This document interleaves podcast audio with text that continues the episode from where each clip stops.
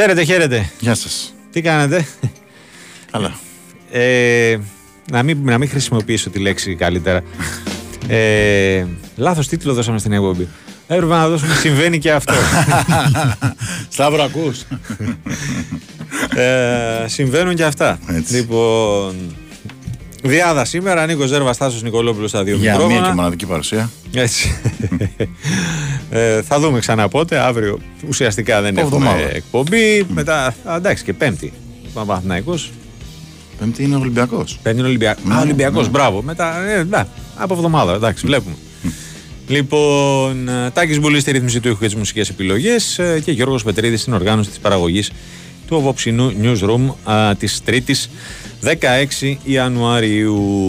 Λοιπόν, έχουμε σε, σε εξέλιξη δύο παιχνίδια, ένα ποδοσφαιρικό και ένα μπασκετικό. Στο ποδόσφαιρο στο Περιστέρι θα πάμε σε λίγο εκεί. Έχουμε την ε, ρεβάν στο Ατρόμητου με την ΑΕΛ α, με την νικήτρια ομάδα να προκρίνεται στα προημιτελικά. Ήδη οι γηπεδούχοι έχουν ανοίξει το σκορ από το, στο πρώτο ημίχρονο και σε συνδυασμό με την ισοπαλία στην ε, Λάρισα έχουν αυτή τη στιγμή προβάδισμα πρόκρισης και στο κλειστό της Πηλαίας στη Θεσσαλονίκη ο ΠΑΟΚ ε, αντιμετωπίζει την ε, Τόφας ε, με έπαθλο ένα εισιτήριο για την φάση των 16 του Basketball Champions League. Η τουρκική ομάδα είναι μπροστά με 30-23 ε, στα μισά περίπου του δεύτερου δεκαλέπτου.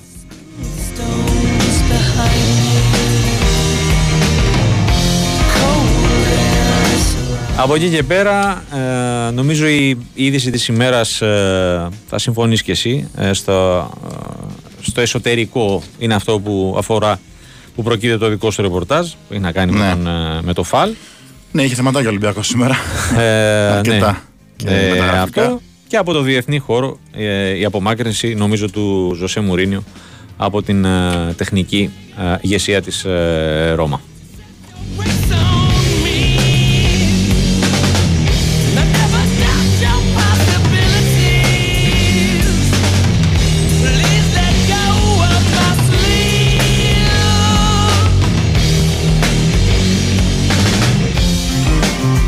Λοιπόν, πάμε να κάνουμε μια πρώτη σύνδεση και εμείς με το Περιστέρι. Μανώλης Μουσουράκης ξεκίνησε το δεύτερο ημίχρονο του αγώνα του Ατρόμητου με την ε, ΑΕΛ. Πάμε να μας κάνει μια σύνοψη των όσων είδε στα πρώτα 45 λεπτά, αλλά και αν έχουμε αλλαγές ε, σε αυτό το ξεκίνημα της, ε, του δεύτερου ημίχρονου. Μανώλη, καλησπέρα. Καλησπέρα, καλησπέρα από το Δομικό Στάδιο Περιστερίου. Α, Εδώ και τρία λεπτά έχουμε σέντρα στο δεύτερο μέρος και έχουμε και πέναλτι μόλις. Πέναλτι, Στη σύνδεση μ, έγινε μάλιστα. πέναλτι, έγινε πέναλτι. Α, στην έξοδο, από εκτέλεση κόρνερ στην έξοδο του τερματοφύλακα του, της ΑΕΛ του Σουλούκου έχει βρει αντίπαλο. Τώρα να δούμε replay, χρειάζομαι replay. Ε, Θυμίζω ότι δεν υπάρχει και VAR ε, στο ε, συγκεκριμένο παιχνίδι. Τώρα θα πάμε το replay. Την εκτέλεση κόρνερ από αριστερά. Α, έκανε την έξοδο ο Σουλούκος. Δεν έχει δοθεί πέναλτι για, το- για μαρκάρισμα του Σουλούκου. ε, αλλά για αμυνόμενου, για παίκτη της Ναι, ναι, ΑΕΛ. ο- ε, είναι καθαρή η Ωραία. έξοδος. Ο Γιανναράκης Ναι, ε, το αγκάλιασμα πή- αυτό. πήρε αγκαζέ τον ε, Τσακμάκη, θεώρησε ο ρέφερη της αναμέτρησης ε, κρατώντας τον ε, Τσακμάκη ότι είναι παράβαση αυτό το κράτημα και έχει δώσει την εσχάτω ποινών, έχει δώσει πέναλτι στο 41 λεπτό, ε, 41 λεπτό της αναμέτρησης. Μεγάλη ευκαιρία λοιπόν για τον Ατρόμη, το οποίος προηγείται νομίζω 1-0 από το τέρμα του α, Τριμάτη στο 30 λεπτό να κάνει δύο τα τέρματά του και να πάρει προβάδισμα δύο τερμάτων ε, μεγάλο προβάδισμα για τους 8. Ατζιέλσκι απέναντι από τον Σουλούκο παίρνει φόρα ο Πολωνός Φορ και θα γράψει το 2-0. Ε, εύστοχη εκτέλεση πέναλτι από τον ε, Ατζιέλσκι, ο οποίος το πανηγύριζε μαζί με όλους τους παίκτες. Ε, προσπάθησε να πέσει ε, προς την πλευρά του Σουλούκος, δεν κατάφερε να φτάσει προς την μπάλα. Από την απέναντι ακριβώς. Έπεσε ο Σουλούκος ε, δεξιά κάτω. Ε, κατέληξε η μπάλα. 2-0 λοιπόν για τον Ατρόμητο με αυτό το τέρμα του Ατζιέλσκι, του Πολωνού Φορ. Ε, ο Ατρόμητος ο οποίος είχε πάει προηγούμενος 1-0 στα αποδετήρια, χάσει αυτό το τέρμα α, του Τριμάτη, το πρώτο του με τη φανέλα του Ατρομήτου α, στην πέμπτη του συμμετοχή, χωρίς να είναι ιδιαίτερα καλός, είναι η αλήθεια, επηρεαζόμενος και από το ευρύ rotation, πάρα πολλές υποσίες για τον Σάσα Ήλιτς, ο οποίος αντιμετωπίζει την πρώην ομάδα του, έχει αγωνιστεί ως παίκτης. Α, η ΑΕΛ είχε κερδίσει και σε αυτή την αναμέτρηση, όπως και στην πρώτη της εντυπώσεις.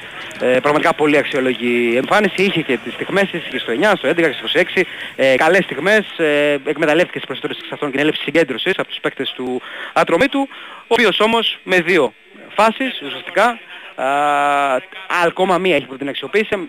Με τρεις φάσεις είχε καταφέρει να βρει δύο γκολ. Ε, στο 39 ο Τριμάτης ε, και τώρα στο 49ο λεπτό προηγείται 2-0 με την εκτέλεση πέναλτι του Ατζιέλσκι.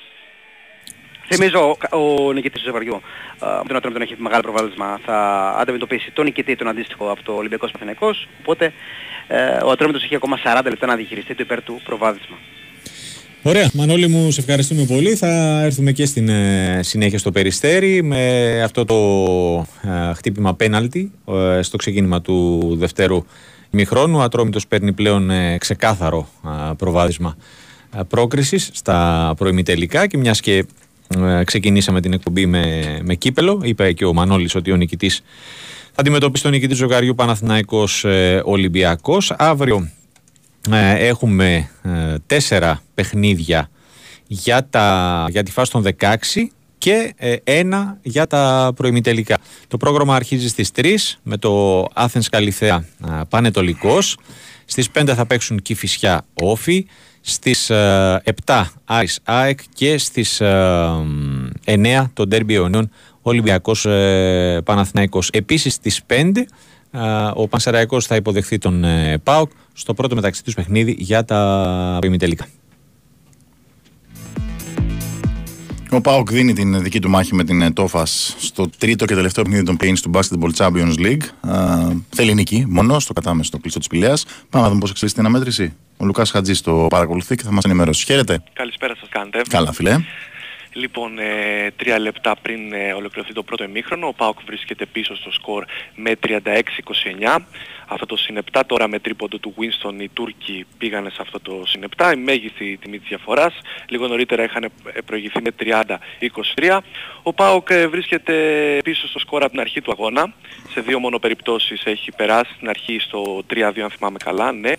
Στην αρχή του πρώτου δεκαλέπτου και στις αρχές του δευτέρου με 23-22. Οι Τούρκοι είναι αρκετά εύστοχοι από μακριά. Ο Πάοξ ε, απ' την άλλη δεν είναι, έχει μόλις 4 στα 14 τρίποντα. Κυρίως στο πρώτο ημίχρονο προσπαθούσε από μακριά.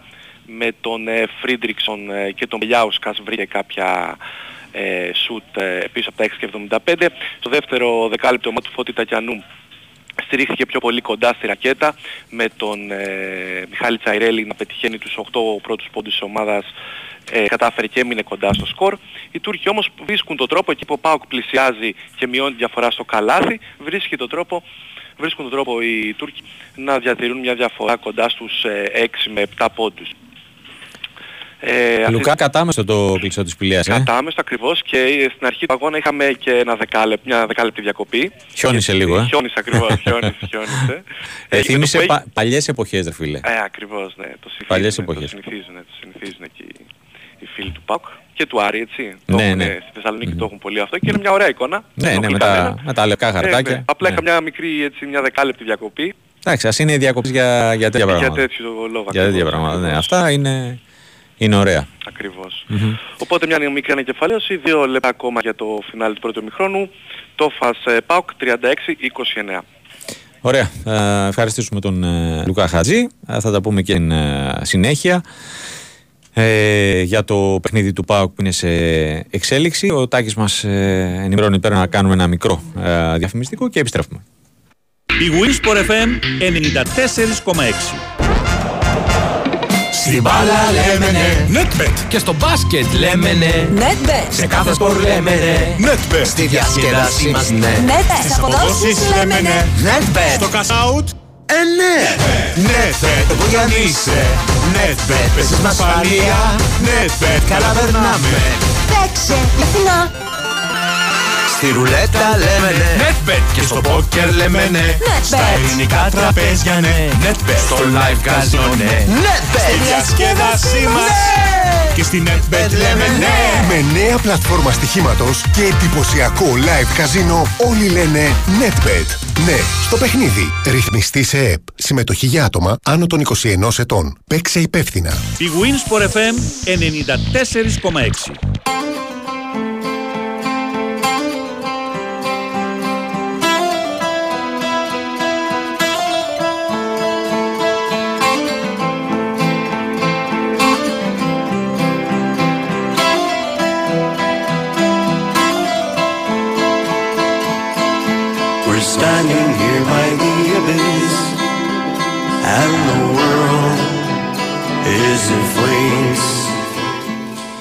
Επιστρέψαμε, πάμε και πάλι στο Περιστέρι. Μανώλης Μουσουράκης, τι έχουμε; Έχουμε αποβολή για παίκτη της ΑΕΛ του Παπαγεωργίου για δεύτερη κίτρινη κάρτα για θέατρο. Ο Παπαγεωργίου βγήκε σε τέτα μετά από πολύ ωραίο συνδυασμό με τον Οκμπόε απέναντι από τον α, Μαρκετζάνη. Έπεσε στο έδαφος, ζήτησαν απέναντι σε έντονους, α, σε έντονο υφός οι παίκτες της ΑΕΛ. Ο ρέφερ της αναμέτρησης ο κ. Βάτσιος θεώρησε ότι υπάρχει θέατρο και επειδή ήταν ήδη κυτρινισμένος του έχει βγάλει την κίτρινη κάρτα και πλέον ε, η ΑΕΛ θα συνεχίσει με ε, 10 παίκτες. Τώρα θα δούμε και το replay από τη φάση. Νομίζω δεν υπάρχει VAR στην ε, αναμέτρηση. Ανοιχτό κοντρόλ του Γεωργίου βγήκε απέναντι Δεν μπορώ από να τον- καταλάβω. από Γιατί τον είναι Μαρκετζάνη. μπροστά, νομίζω, κορμί του παίκτη του ατρόμου του, τουλάχιστον εγώ δεν μπορώ να καταλάβω. Η αλήθεια είναι δεν βοηθάει το replay. Εάν έχω δει καλά, με κάθε επιφύλαξη νομίζω έχει πιάσει, έχω μπει στην μπάλα κάτω χαμηλά ο Μαρκετζάνη. Αλλά με κάθε επιφύλαξη, επειδή πράγματι ίσως αυτό το replay θα πάρουμε τώρα, α, είναι πιο διαφωτιστικό. Ο Παπαγεωργίου έχει φέρει την μπάλα μπροστά. Πράγματι δεν είναι, δεν είναι, δεν είναι διαφωτιστικό το replay. Δεν είναι διαφωτιστικό το replay. Φάνηκε στο πρώτο να έχει βρει κάτω χαμηλά την μπάλα ο Μαρκετζάνη. Α, σε κάθε περίπτωση η απόφαση του ρέφερη της αναμέτρησης του κ. Βάτσιου, θυμίζω χωρίς βαρ, α, Ναι. το παιχνίδι, είναι ε, θέατρο από τον παίκτη της ΑΕΛ, ο οποίος πλέον δεν βρίσκεται εντός αγωνιστικού χώρου. Με 10 συνεχίζει η ΑΕΛ δο- λόγω δεύτερης κίτρινης κάρτας στον Παπαγεωργίου. 2-0 ο Ατρόμητος α, προηγείται στο 57ο λεπτό της αναμέτρησης. Ωραία. Λοιπόν, να ευχαριστήσουμε τον ε, Μανώλη Μουσουράκη με 10 η Βυσσινή. Ε, ακόμη πιο δύσκολο το έργο τους ε, σε ό,τι αφορά την ε, πρόκριση στην επόμενη φάση. Πάμε να ξεκινήσουμε τα, τα ρεπορτάζ στην ε, σημερινή εκπομπή. Καλησπερίζουμε τον ε, Τάσο Νικολογιάννη. Ο Παναθηναϊκός ολοκλήρωσε την ε, προετοιμασία του για την αυριανή ρεβάνς ε, κυπέλου με τον Ολυμπιακό. Πάμε ε, να μάθουμε τα τελευταία νέα ε, και στο αγωνιστικό αλλά και στα μεταγραφικά. Καλησπέρα Τάσο. Καλησπέρα, καλησπέρα. Γεια σου φιλέ. Γεια σου Νίκο, γεια σου Τάσο. Τι κάνεις; Λοιπόν, ε, καλά, καλά. Ολοκληρώθηκε η προετοιμασία. Τελικά ο Τσένι και ο Τζούζης δεν πρόλαβαν. Αναμενόμενο ήταν ε, όταν Ναι. ναι. με οικούς τραυματισμούς δεν μπορεί να ρισκάρεις. Για ένα παιχνίδι να κινδυνεύεις να χάσεις ένα παίκτη και δύο παίκτες Για πολλά 1,5 παραπάνω. Μήνα. Ακριβώς, γιατί αν πάθαμε κάποια υποτροπή μπορεί να μέναν και με ένα, ένα μήνα έξω και μπροστά είναι όλη η χρονιά. Ό,τι και να γίνει αύριο. Ε, υπάρχει, υπάρχουν πάρα πολλά παιχνίδια στη συνέχεια τα οποία χρειάζονται, είναι απαραίτητοι οι δύο παίκτες αυτοί και στο μάτς της Κυριακής με τον Αστέρα Τρίπολης, όχι ο Τζούζης, ο Τσέριν, γιατί να θυμίζω ότι με τον Αστέρα θα λείπει και ο Βιλένα λόγω καρτών, Μμμ. ο Τζούζης έχει δηλωθεί κιόλας, ε, οπότε ε, η τελική επιλογή είναι να μην είναι στην αποστολή, ούτε ο Παλάσιος, ο οποίος και αυτός έκανε το μικρό πρόγραμμα σήμερα, ε, οι τρεις αυτοί παίκτες λογικά, ε, ο Τζούτς και ο Παλάσιος θα είναι έτοιμοι για το ματς με τον ΠΑΟΚ. Ο Τσέρι είναι πολύ πιθανόν έτοιμος για το ματς με τον Αστέρα. Θα το δούμε τις επόμενες ημέρες. Αντιθέτως οι Ιωαννίδης Γερεμέγεφ έχουν δρόμο, δηλαδή θα κάνουν αγώνα δρόμο για το ματς με τον ΠΑΟΚ. Και ο Γερεμέγεφ ισχύει το ίδιο και για τον ε, Γερμέγεφ, δηλαδή για Ναι. ΠΑΟΚ. Ναι, ναι, ναι. ναι. Ναι, οκ. Ε, οι 23 παίκτες έχει πάρει είναι η Λοντίγιν, Ξενόπουλο, Μαργκόνοβα, Γιαννίδης, Χουάνκαρ, Ρούμπεν, Σέγκεφελτ, Ζέκας, Σπόραρ, Μπερνάρ, Λεμιός, Ματσίνη, Τσοκάη, Γετβάια, Ιτόρ, Μλαντένοβιτς, Κότσιας, Ακαϊντίν, στην πρώτη του συμμετοχή στην αποστολή Φικάη και Κυριόπουλος. Ε, οι επιλογές δεν είναι πάρα πολλές από τη μέση και μπροστά. Μμμ. Ε, έχω την αίσθηση ότι πιθανότατα δεν θα την πειράξει την άμυνα, ενώ το κέντρο άμυνας Ναι, και άρα αν ο πίσω θα αλλάξει δηλαδή. Κάποιον, ο Αράο πίσω θα παιξει Δεν ξέρω αν θα βάλει το Γετβάη ή το Σέκεφετ. Εκεί Ναι. το λέω αυτό γιατί το Γετβάη παίζει συνέχεια. Ε, Ναι, κάποια στιγμή θα βγάλει κι αυτός. ναι, αυτό, αυτό, αυτό, αυτή είναι η ανησυχία για Μμ. κάποιους παίκτες. Γι' αυτό δεν ξέρω και τι θα κάνει. Εάν κρυφτεί ότι δεν έχει τέτοιο θέμα, τότε μπορούμε να δούμε πάλι Γετβάη ε, Αράο, αλλιώς θα δούμε Σέκεφελτ Αράο. Δεξιά το Βαγιανίδη, αριστερά τον ε, Χουάνκαρ. Ε, στα χαφ ο, ίσως έχουμε την επιστροφή του Ρούμπερ με τον ε, Βιλένα και τον Μπερνάρ και μπροστά ο Βέρμπιτς, ο Σπόραρ και ένας εκ των Μαντσίνη Αϊτόρ. Αυτή θα είναι η δεκάδα. Ε, επαναλαμβάνομαι σε επιθετικά δεν υπάρχουν και πολλές λύσεις. Δεν Ναι. υπάρχει ο Ιωάννης, δεν υπάρχει ο Γερεμέγεφ, δεν υπάρχει ο Παλάσιος, δεν υπάρχει ο Τζούρισιτς. Είναι σημαντικές οι απουσίες για το αυριανό παιχνίδι. Εντάξει, ξέρουν όλοι τη σημασία του αγώνα, όλοι στον Παναθηναϊκό. Ξέρουν ότι είναι μια πρόκριση, ένας στόχος, το κύπελο, όχι ο πρώτος, αλλά αυτή τη στιγμή ο δεύτερος στόχος της ομάδας. Δηλαδή ο πρώτος στόχος είναι το πρωτάθλημα, ο δεύτερος είναι να μπορέσει να πάρει και το κύπελο.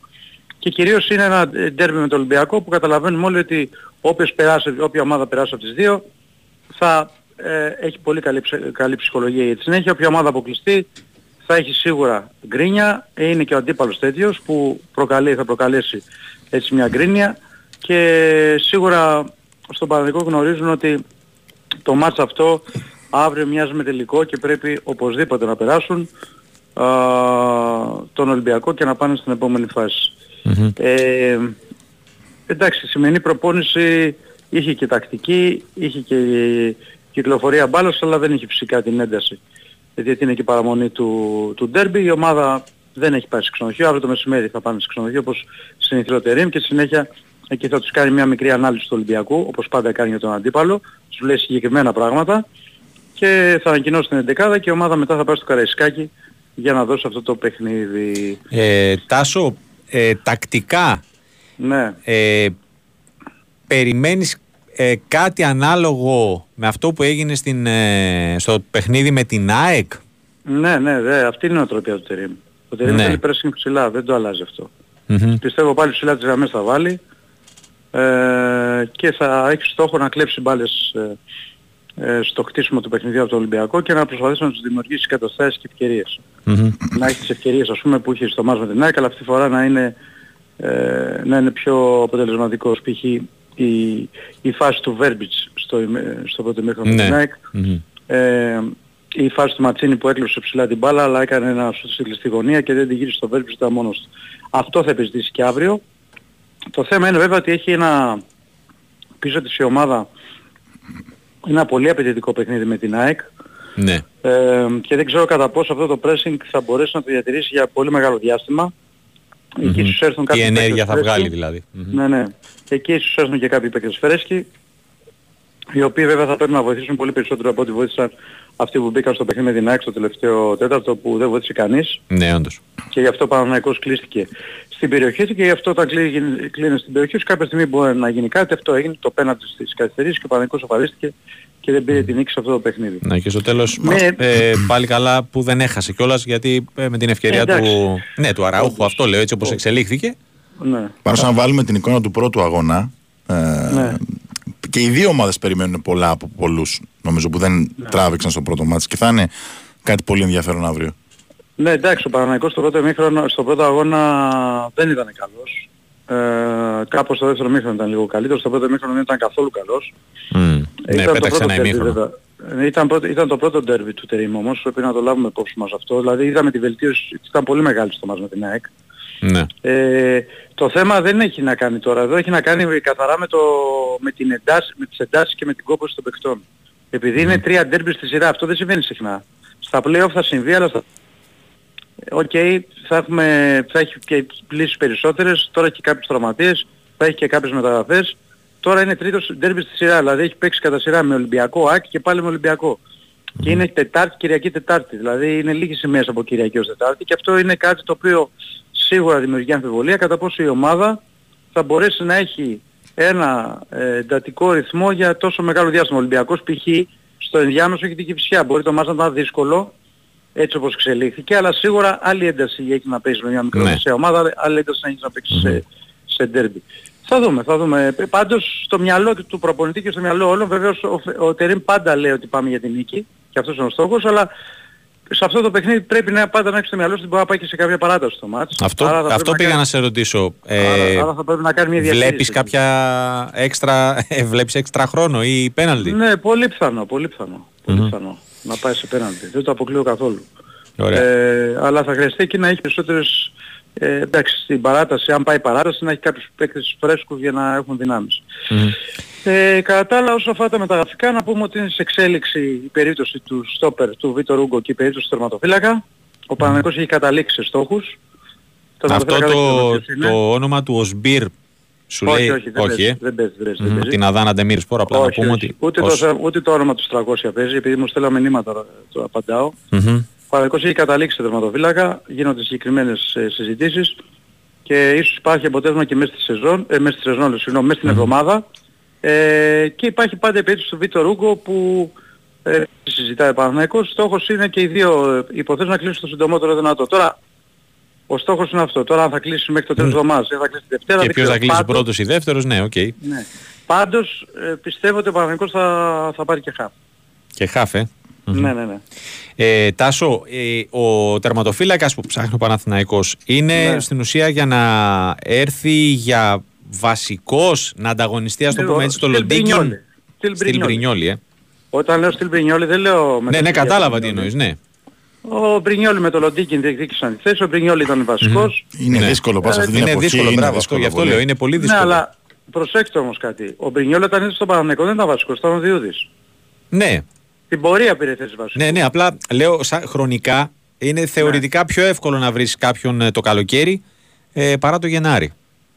Ε, εντάξει, υπάρχουν πάρα πολλές περιπτώσεις τερματοφυλάκων από όσο γνωρίζω που ε, αυτή τη στιγμή μπορεί να μην παίζουν στις ομάδες τους Μμμ. και προκειμένου να μην χάσουν το γύρο να πάνε Ναι. για 6 μήνες σε μια ομάδα για να αγωνιστούν. Ωραία. Οκ. Οπότε Ναι. υπάρχουν τις περιπτώσεις, θα το δούμε. Μμμ. Ε, δεν νομίζω ότι είναι δύσκολο ο Παναθηναϊκός να βρει τώρα τερματοφύλακα για τρία χρόνια π.χ. Ναι. Ε, Είναι, είναι πιο πιθανό να βρει ένα τερματοφύλακα να έρθει μέχρι το καλοκαίρι και το καλοκαίρι είτε να κάνει μια προσπάθεια να κρατήσει αυτόν που θα έρθει είτε να, να πάει σε μια άλλη λύση όπου θα υπάρχει και μεγαλύτερη δεξαμενή το καλοκαίρι. Αυτή τη στιγμή επειδή καίγονται στον Παναθηναϊκό η προσπάθεια είναι να έρθει τουλάχιστον μέχρι το καλοκαίρι ένας πολύ καλός τερματοφύλακας. Ωραία. Ε, και κάτι τελευταίο. Ναι. Το όνομα του Μπακασέτα ναι. εξακολουθεί να υπάρχει στη λίστα; Εντάξει, στη λίστα υπάρχει το όνομα του μπακασετα Ο Παναθηναϊκός πριν από καιρό έχει βγάλει μια ανακοίνωση επειδή ε, μια ε, ενημέρωση ότι επειδή είχε γραφτεί ότι έχει σχεδόν κλείσει και όλα αυτά, ότι ακόμα δεν έχει γίνει τίποτα. Ο Μπακασέτας πάντα είναι ένας παίκτης που δεν μπορεί να περάσει απαρατήρητος. Είναι εξαιρετικός Έλληνας ποδοσφαιριστής. Ποτέ μη λες ποτέ, θα δούμε. Ωραία. Οκ. Εντάξει. Τάσο, μας Έγινε. ευχαριστούμε πολύ. Γεια σου, φίλε. Να είσαι καλά. Ε, καλό βράδυ στον Τάσο Νικολογιάννη. Πάμε να δούμε πώς ολοκληρώθηκε το παιχνίδι το ημίχρονο στην ε, Πυλαία ανάμεσα στον ΠΑΟΚ και στην Τόφας. Λουκά, λες να γίνει break στο break στο break. Τρία break. Έτσι φαίνεται, αλλά ε, ελπίζουμε πως όχι. Ναι. Ελπίζουμε πως όχι. Λοιπόν, ε, η Τόφας προηγείται στο ημίχρονο με 40-34.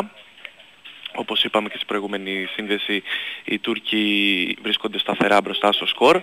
Ο Πάουκ ε, κυνηγάει. Είχε καταφέρει στις αρχές της ε, δεύτερης περίοδου να περάσει μπροστά με 23-22 χάρη στους πόντους του Μιχάλη Τσαϊρέλη. Στη συνέχεια ωστόσο η Τόφας βρήκε κάποια ε, σούτ από μακριά, εκμεταλλεύεται και τα επιθετικά της rebound, έχει 7 στο σύνολο. Από αυτά, από αυτά πολλά τα έχει μετατρέψει σε πόντους και κάπως έτσι βρίσκεται σταθερά σε αυτό το συν 6, συν 7, κάπου εκεί προηγείται σε όλο το παιχνίδι. Να πούμε ότι ο Τζούστιν Άλστον ε, ενώ βρίσκεται στη 12 του ΠΑΟΚ δεν έχει αγωνιστεί λεπτό. Ναι, ήταν τραυματίας. Ακριβώς. Ο Μπε- ε, είχε πάρει μέρος όμως η προθέρμανση, όπως και ο μπελιαουσκας που ήταν αμφίβολος. Ο Μπελιάουσκας έχει αγωνιστεί 11 λεπτά, έχει πετύχει και ένα τρίποντο, έχει μία στις 4 προσπάθειες. Και περιμένουμε ένα δυνατό δεύτερο εμίχρονο εκεί όπου ο ΠΑΟΚ θα πρέπει να βελτιώσει την άμυνά του, να μην ε, δέχεται καλάθια από δεύτερες ευκαιρίες γιατί αυτό είναι ένα από τα δυνατά όπλα της ε, Τόφας σε όλη τη διοργάνωση, όχι μόνο στην ε, σειρά αυτή με τον ΠΑΟΚ, αλλά σε όλη τη διοργάνωση και θα πρέπει να βελτιώσει λίγο και τα ποσοστά του πίσω από τα 6,75, έχει 5 στα 15 τρίποντα, 33%. Έχουν αστοχήσει σε πολλά σουτ οι παίχτες του Φώτη Τακιανού. Πρέπει κάπου εκεί δηλαδή να το βρούνε ώστε να μπορέσουν να πλησιάσουν αρχικώς και εν συνεχεία να προσπεράσουν την ε, Τόφας. Ωραία. Λουκά μου θα τα πούμε και στην ε, συνέχεια.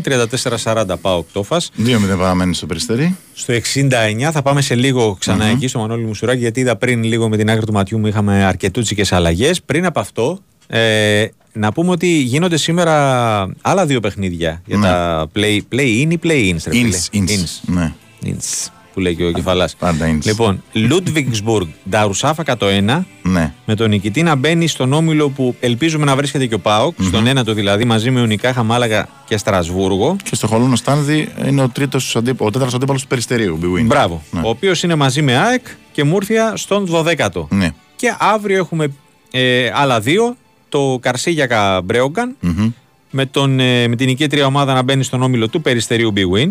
Τον 11ο δηλαδή μαζί με Τενερίφη Χάπο Ιερουσαλήμ και το Σολέ ε, Σάσαρη το οποίο δεν μας ενδιαφέρει.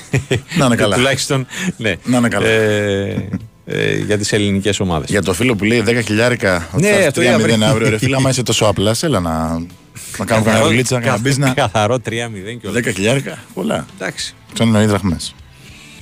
Πάμε στο περιστέρι να δούμε πώς εξελίσσεται η ρευάνση του ατρωμίτου με την ΑΕΛ. Μανώλης Μουσουράκης.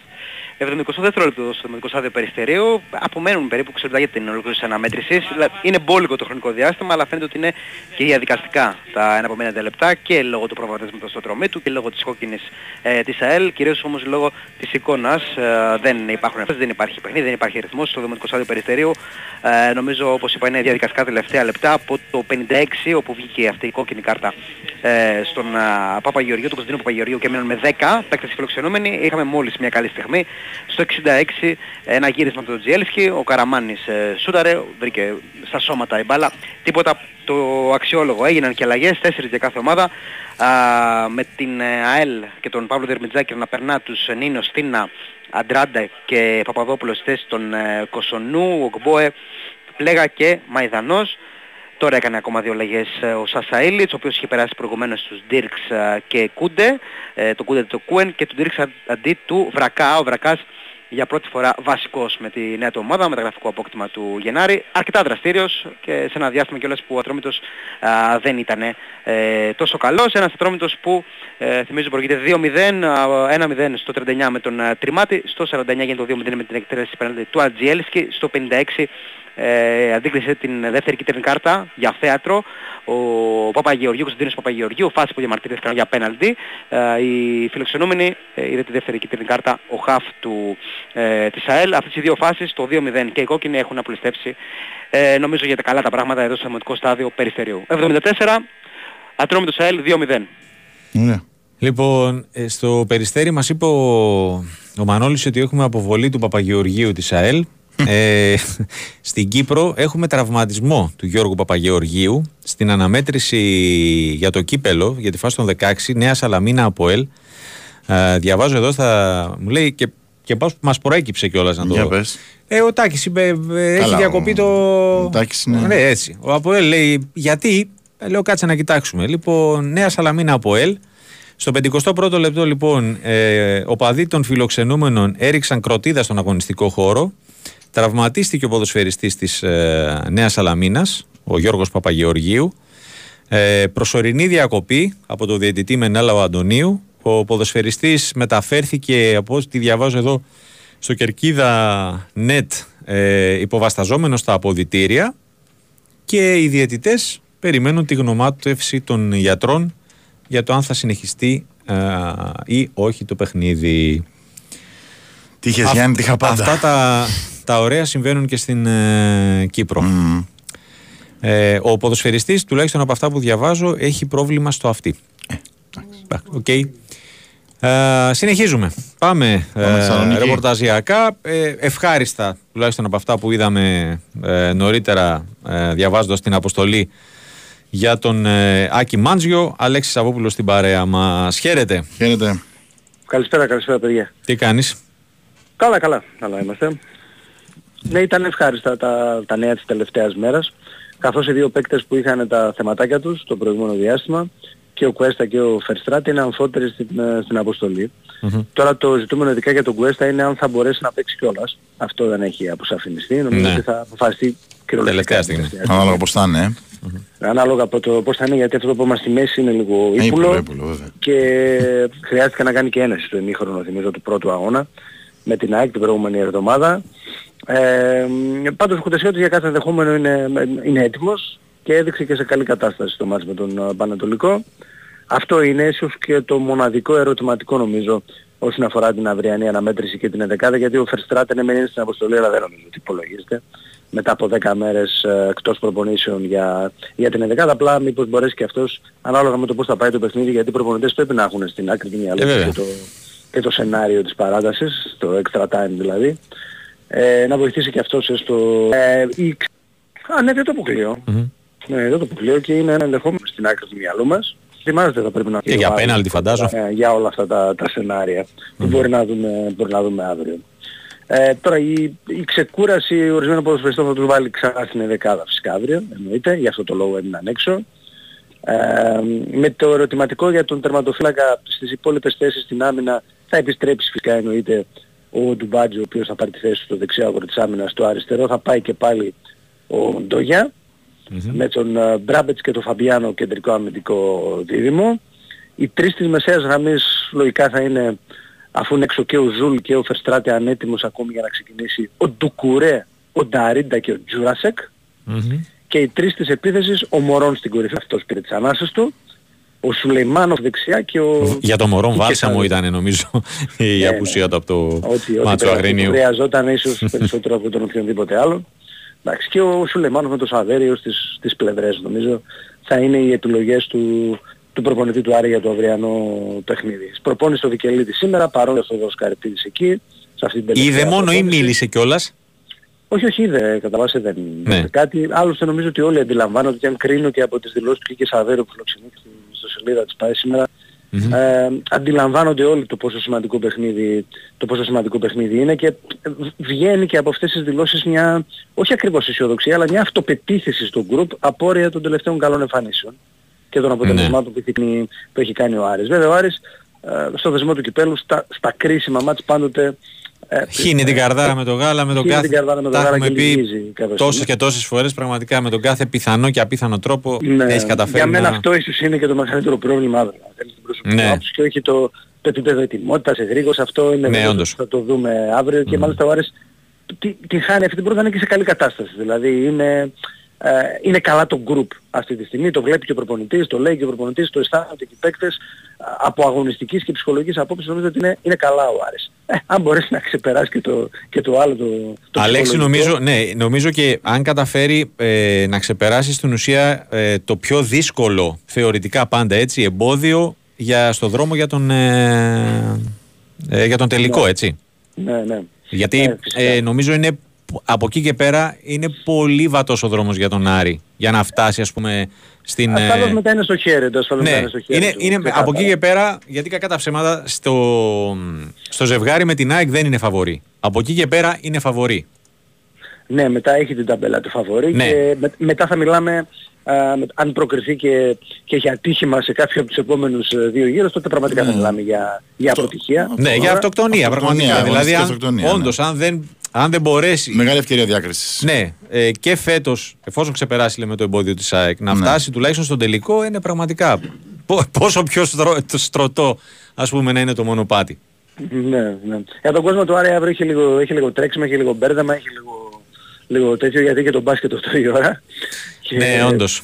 Και είναι και σημαντικό μάτς αυτό με την Ήθελα να σου το την πω, ναι, Αύριο. είναι μάτς πρόκρισης σχεδόν. Ναι, και, ε, Και είναι κρίμα. 7 το ποδόσφαιρο, είναι 8 το Ε, μπάσκετ. κρίμα για τον κόσμο. Δηλαδή, okay, τουλα- στο ποδόσφαιρο δεν μπορεί να πάει, αλλά στην ουσία να πρέπει να διαλέξει κιόλας τι θα δει. Ναι, δεν μπορούσε να αλλάξει την ώρα του, προσπάθησε ο Άρης, δεν κατέστη εφικτό να αλλάξει την ώρα του μπάσκετ Ναι. για να μπορέσει να μην ταλαιπωρηθεί ο κόσμος. Ε, εντάξει, 7 με 8, 7 με 8 το πρώτο ημίχρονο στο, στο κυλικείο, στο, στο Παλέ ντε Σπορ γίνεται διάχορα.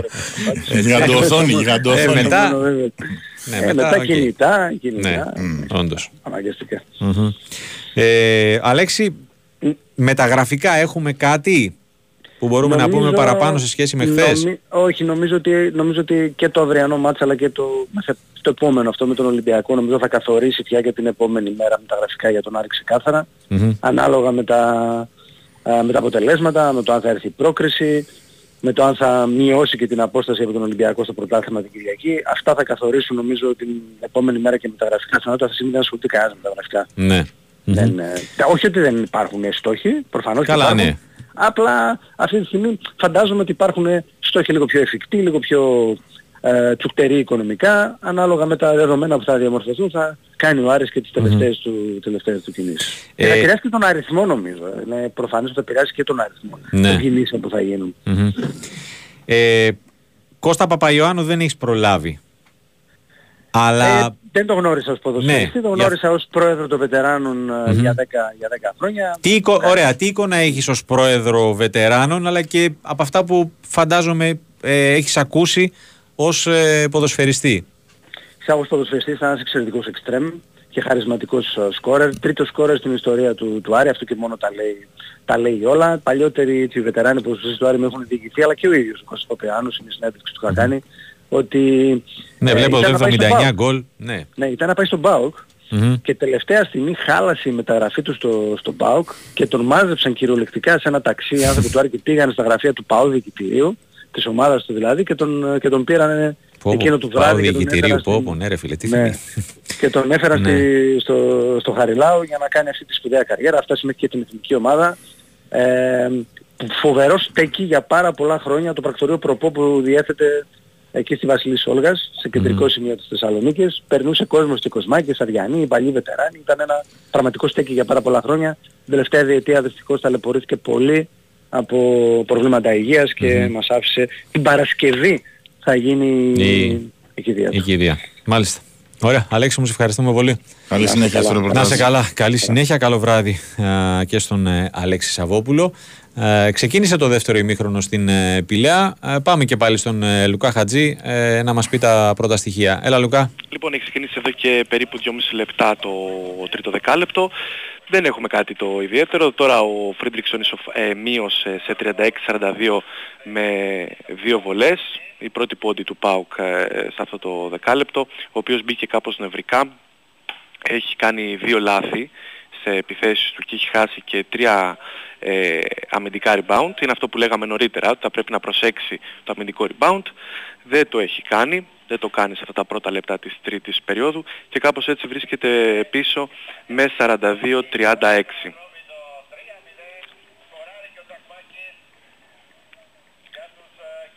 Λουκά, συνεχίζεις; Α, με συγχωρείτε, ναι. Τώρα θα γίνει ένα φάουλ. Ε, Ο Παντέ συνεχίζει, συγγνώμη γιατί έχουμε γκολ στο περιστέρι. Ε, πάμε στο Μαντώνη Μισουράκη. 3-1, ο... 3-1 λέω, ναι. Ε, 3-0, ο Ατρόμητος ε, απλοποιεί και προστεύει κατά καλά τα πράγματα. Ωραία, Σκόρερ, σέντρα, ο- Κούντε. Ναι, ναι, πολύ ωραία σέντρα, πολύ ωραία εκτέλεση κόρνερ στο 24ο λεπτό και επίσης πολύ ωραία κεφαλιά του Τσακμάκη, ο οποίος είχε κερδίσει και το πέναλτι ε, για το 2-0. Ο Τσακμάκης πήδησε πιο ψηλά από όλους στην καρδιά της περιοχής της ΑΕΛ και με μια καρφωτή κεφαλιά γράψε αυτό το 3-0. Πλέον συνολικό σκορ 4-1. Ε, διαδικαστικά τελευταία λεπτά, θυμίζω η ΑΕΛ παίζει και με παίκτη λιγότερο από το 56. Μια ΑΕΛ βέβαια που όσο διάστημα δεν ήμασταν α, σε σύνδεση α, δεν έβγαλε τη φάση αλλά ήταν αρκετά δραστήρια έστω και με 10 παίκτες. Ακόμα ότι προσπαθεί. Είναι πραγματικά πολύ καλό το σύνολο που έχει φτιάξει ο Παύλος Δερμιτζάκης στο 78 διαμαρτυρήθηκε για μια περίπτωση πέναλτη σε ε, μαρκάρισμα του Τσακμάκη στον Αθανάση Παπαγεωργίου αλλά το replay ε, δεν, διε- δεν δικαίωσε αυτές τις φωνές. Δεν φάνηκε να υπάρχει κάτι το μεμπτό 3-0 λοιπόν, συνολικό σκορ 4-1 στο 25ο λεπτό της αναμέτρησης εδώ στο Μεδικό Στάδιο Περιστερίου. Απλοποιεί τα πράγματα ακόμη περισσότερο. Ατρόμητος, Ε, ναι, εντάξει, εντάξει, δεν δεν- υπήρχε τώρα, ναι. Δεν υπάρχει Δεν θέμα. Ο συζητάμε. Ατρόμητος είναι η τρίτη, αφού έχουμε, έχουν ήδη προκριθεί ΠΑΟΚ, Πανσεραϊκός Πανσεραϊκός, και ΠΑΟΚ. Ατρόμητος. Ε, ομάδα που προκρίνεται στα α, προημιτελικά και είπαμε θα αντιμετωπίσει και πάλι σε διπλούς αγώνες ε, τον νικητή του ζευγαριού Ολυμπιακός Παναθηναϊκός.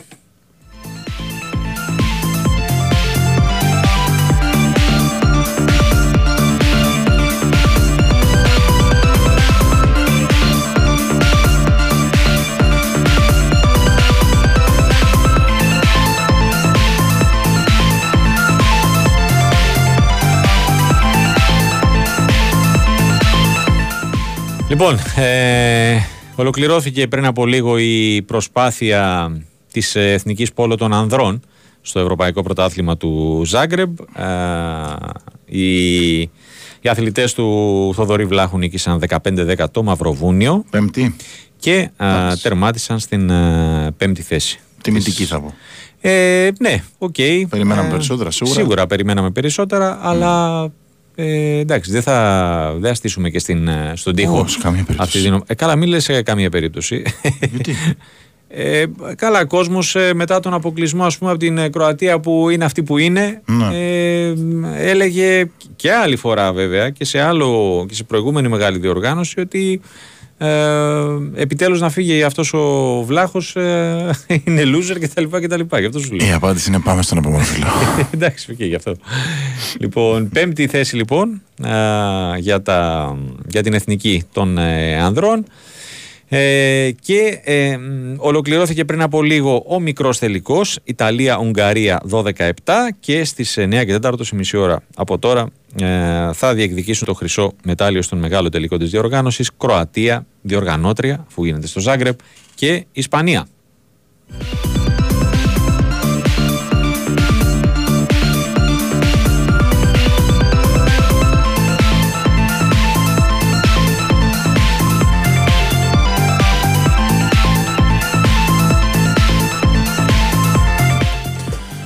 Λοιπόν, είπαμε και στην αρχή ότι είχε θέματα ο μπασκετικός Ολυμπιακός δύο μέρες πριν το πολύ κρίσιμο παιχνίδι με την ε, Μακάμπη. Πάμε να τα κάνουμε πιο πενηνταράκια. Ναι. ε, Και γιατί και πολλοί κόσμος έχει στείλει ε, μηνύματα ναι, τα έχω δει. Ε, προς εσένα. Θα τα, θα τα απαντήσουμε όσο Ναι, θα- πώς κάποια, θα ναι, γίνεται. οκ. Τώρα για διαιτησίες και ορισμούς, και- ε, κληρώσεις μάλλον. Έτσι. Ναι. Δεν θα συζητήσω. Ε, λοιπόν, ε, ο Φαλ θα μείνει τρεις εβδομάδες έξω. Είχε κάποιες ενοχλήσεις και στο ματς με την Μπασκόνια και στο ματς με την Μπαρτσελόνα. Όχι όμως κάτι που να προμείνει ότι ξέρεις, θα υπάρχει. Ότι είναι τόσο σοβαρό τέλος τραυματισμός. πάντων. Ναι. Εντάξει, είναι ένα παιδί που έχει υποβαρυνθεί πάρα πολύ. Θυμίζω είχε πρόβλημα στο γόνατο και στην αρχή της Και σεζόν. στην αρχή, μπράβο. Ε, ψηλό κορμί, πάρα πολλοί αγώνες με τον μπάσκετ, με τη Γαλλία, αν και δεν έπαιζε πάρα πολύ. Όπως και να έχει όμως, είναι ε, προπόνηση, καταπώνηση, ταξίδια, όλα τα σχετικά. Ε, έγιναν σήμερα κάποιες εξετάσεις, έγινε κάποιο ιατρικό meeting για να δουν πώς θα αντιμετωπιστεί αυτός ο τραυματισμός. Η μαγνητική έχει δείξει οστεοχόνδρινη βλάβη έσω μοιραίου κι- κονδύλου ε, δεξιού γόνατος. Πιο απλά. Εντάξει, ναι, είναι πρόβλημα στο γόνατο. Εντάξει, οστεοχόνδρινη βλάβη. Όταν Ναι. υπάρχει ε, στο χόνδρο θέμα, είναι ζήτημα. Ε, θα αντιμετωπιστεί με θεραπεία για τρεις εβδομάδες ε, και βλέπουμε. Το, Ναι. το δεδομένο ότι χάνει πάρα πολλά παιχνίδια. Ναι, όντως. Δεν είναι μόνο το Μακάμπι και το Και ο Παναθηναϊκός. Παναθηναϊκός, εντάξει, αυτά είναι τα. Ναι. Δεν Ναι. από το λιγότερο, αλλά εντάξει, οκ, είναι ε, κατά πώς φαίνεται η αρχή. Ναι, σίγουρα ουσιαστικά για τώρα να το κάνουμε πενηνταράκια ε, θα πρέπει να δούμε αν θα είναι έτοιμος στο Final 8. 15-18 Φεβρουαρίου είναι το Final 8. Λογικά, αν πάει καλά η αποθεραπεία του, θα το προλάβει. Έτσι. Ε, αλλά μέχρι και το ματς με τη Βαλένθια στις 8 Φεβρουαρίου δεν θα είναι διαθέσιμος ο Φαλ και είναι πολύ κρίμα γιατί είναι πάρα πολύ κρίσιμα αυτά τα παιχνίδια που έρχονται για τον Ναι. Ολυμπιακό. Μπορεί να κάνει ένα ντεμαράζ και να ανέβει βαθμολογικά. Δηλαδή, αν εξαιρέσουμε το παιχνίδι με την Real στη Μαδρίτη, Ναι. όλα τα άλλα είναι Ναι, πεζούμενα. να πω εντάχει, ε, Ναι, πλην ναι. Του, ντε- του ντέρμπι με τον Παναθηναϊκό για την Basket League, αυτό που είπε στη Βαλένθια στην ουσία είναι το τελευταίο, ε, είναι στην ε, Euroleague Maccabi, Real, ε, Alba, ε, Bayern και Βαλένθια. Μμμ. Αυτά.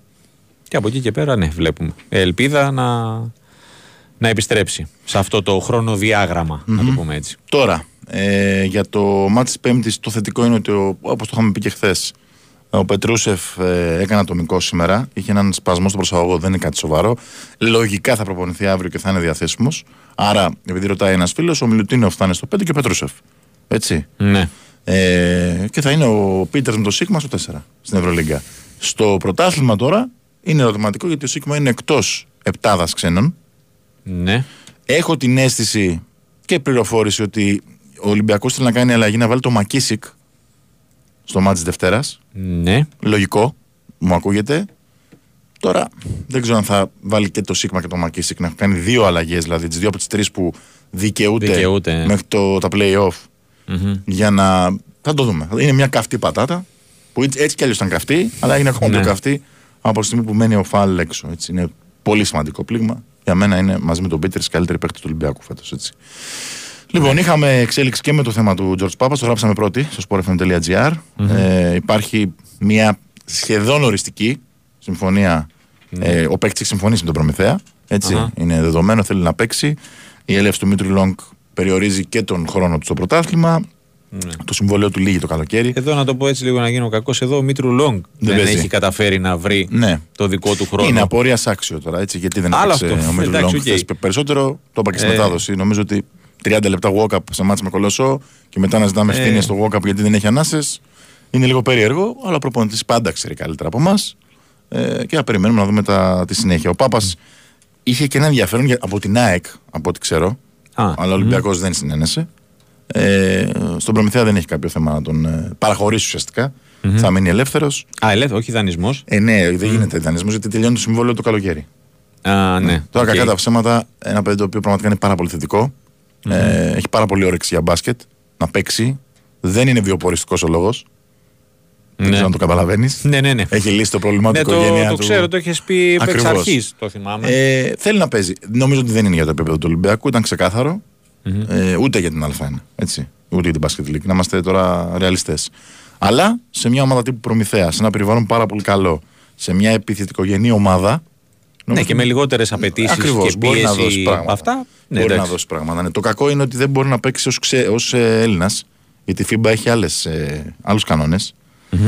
Ε, οπότε θα πρέπει να διαλέγει ο Λίος Παπαθεοδόρου στα ε, μάτς του Basketball Champions League αν θα έχει αυτόν ως ξένο ή όχι. Έτσι, στην Ελλάδα παίζει κανονικά ως Έλληνας. 700 τα εισιτήρια που έχουν μείνει με το Μακάμπι. Ναι. Νομίζω ότι θα γίνει sold out. Είναι κρίσιμο το παιχνίδι, πάρα πολύ κρίσιμο. Αυτά. Μάλιστα. Αυτά. Ωραία. Πάμε, πάμε. Πάμε. και στο το περιστέρι. Έχουμε μπει στις καθυστερήσεις. Ε, πάμε για τελικό αποτέλεσμα και μια ε, σύνοψη από τον ε, Μανώλη Μουσουράκη. Με γκολ, με γκολ έρχομαι στο Περιστέρι 4-0, δεν είναι αυτό που λέμε διαστάσεις τριάμβου στην επικράτηση του και στην πρόκρισή του.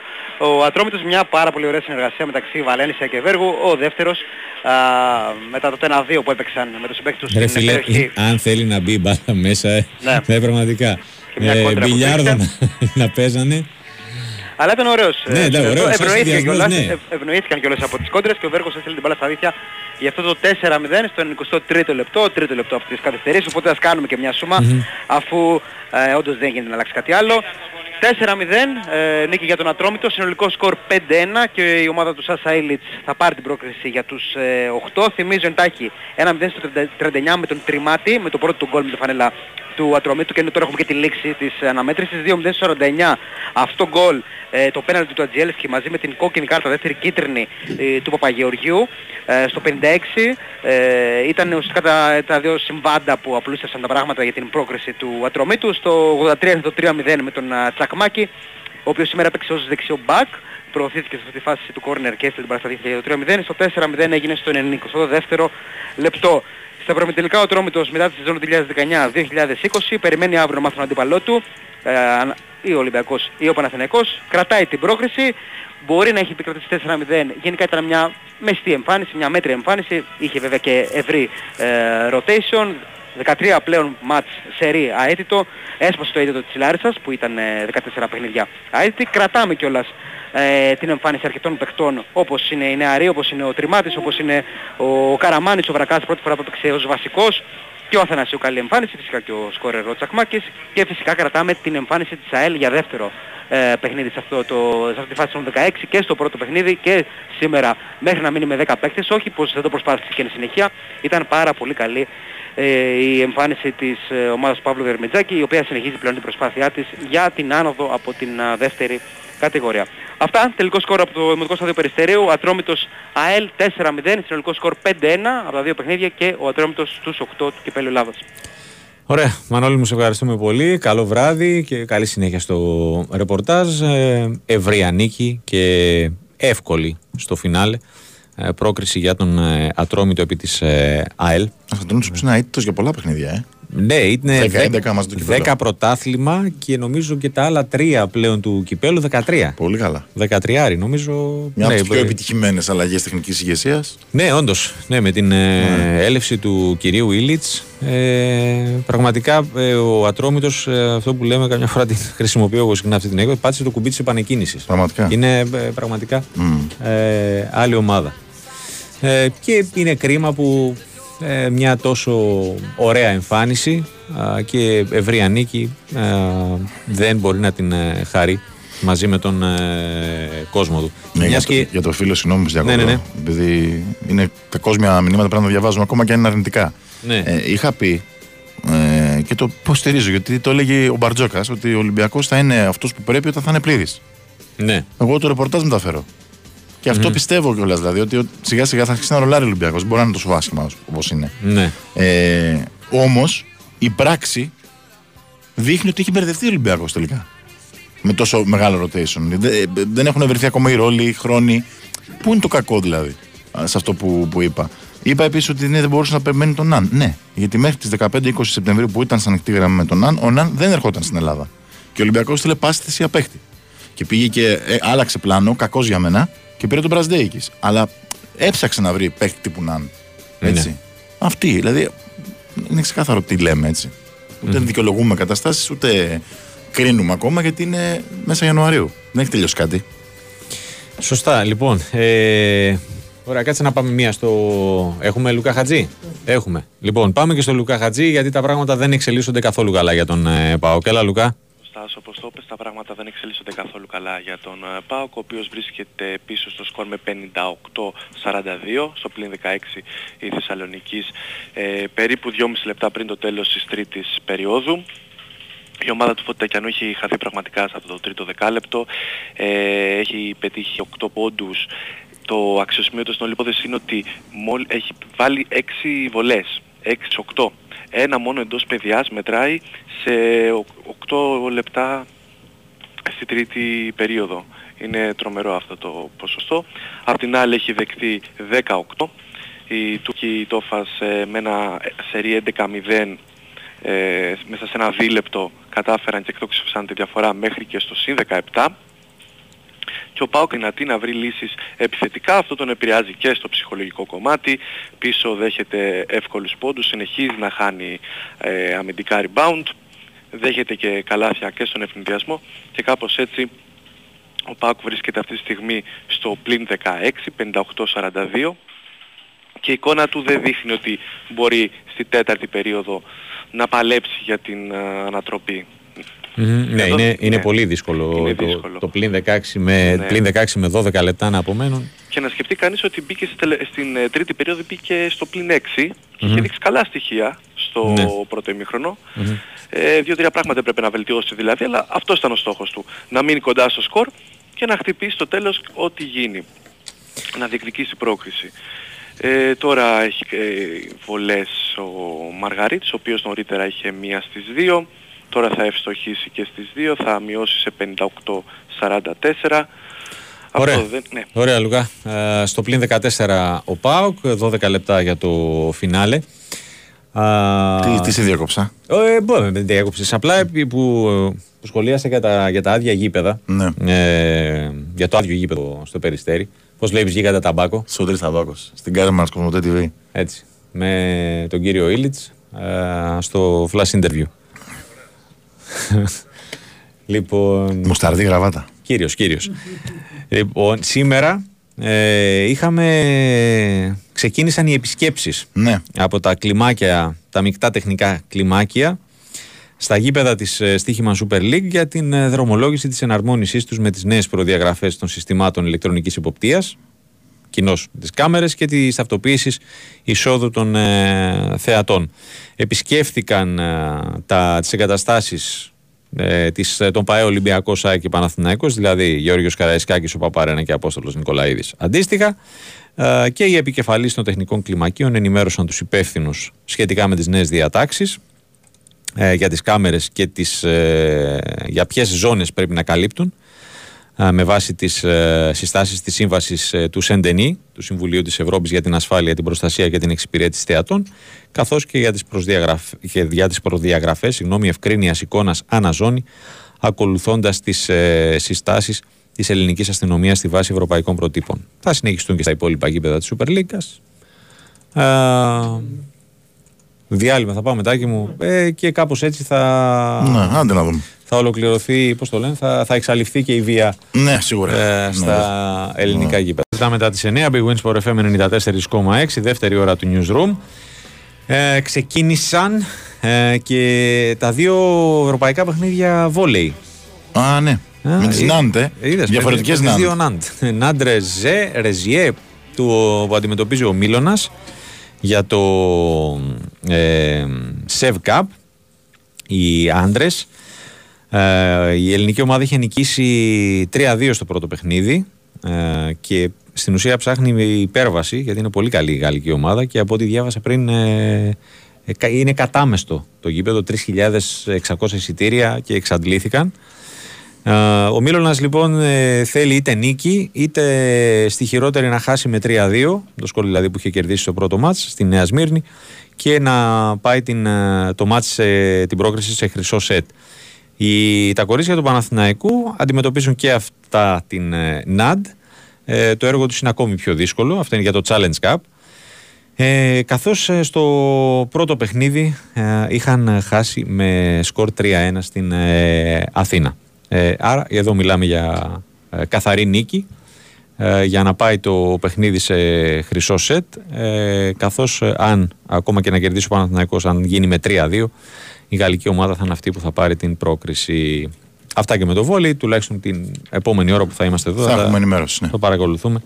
Θα παρακολουθούμε για τα δύο παιχνίδια και θα σας ενημερώνουμε σχετικά. 49-62 είναι το τέλος τρίτης περίοδου στο, στην Πηλαία. Έτσι, η τοφας έχει ένα προβάδισμα 13 πόντων. Μακάρι ο Πάουκ να κάνει την ανατροπή. Πάμε Παναθηναϊκό. Ασφαλώς πάμε και Παναθηναϊκό. Ωραία. Κύριος Γιώργος Πετρίδη μαζί Τι μας. κάνατε, πώς είστε, καλησπέρα. Καλά, καλά. Εσύ, Καλά, έχει μπλοκάρει το σύστημα ποιο σύστημα; ε, για τα εισιτήρια, για το τέρμπι. Α, Ε, γίνεται ένας χαμός Για όπως το derby, α. καταλαβαίνετε. ναι. Ε, και υπάρχει ένα αποθυματάκι με το σύστημα. Νομίζω ότι όσοι φίλοι του Παναθηναϊκού θέλουν να προμηθευτούν θα πρέπει να έχουν ε, τεράστια υπομονή. Ε, γιατί έχει κολλήσει, έχει πέσει το σύστημα. Ε, είναι χτες το βράδυ μπήκα να δω τι γίνεται. Είχε ξέρω εγώ 10.000 άτομα ουρά. Στη διαδικτυακή ουρά, να το πω έτσι. Ναι, ναι, Μην- μην νομίζει ο κόσμος ότι πήγανε στα εκδοτήρια. Ε, Ναι, αυτά έχουν πάψει προπολού. ναι. Νομίζω. ε, Οπότε πάμε και για ένα ακόμα sold out και στο Derby των δύο Ιωνίων την προσεχή Δευτέρα. Ανακοινώθηκε το sold out με την Παρτίζα. Θυμάστε, σας το λέγαμε και Ναι. χθε ότι είχαν μείνει ελάχιστα εισιτήρια. Κάποια. Δύο, τρία, δεκάδες, πέντε, πόσα ναι, είχε πει, ε, ναι. 10-20 είχαν μείνει κάπου εκεί.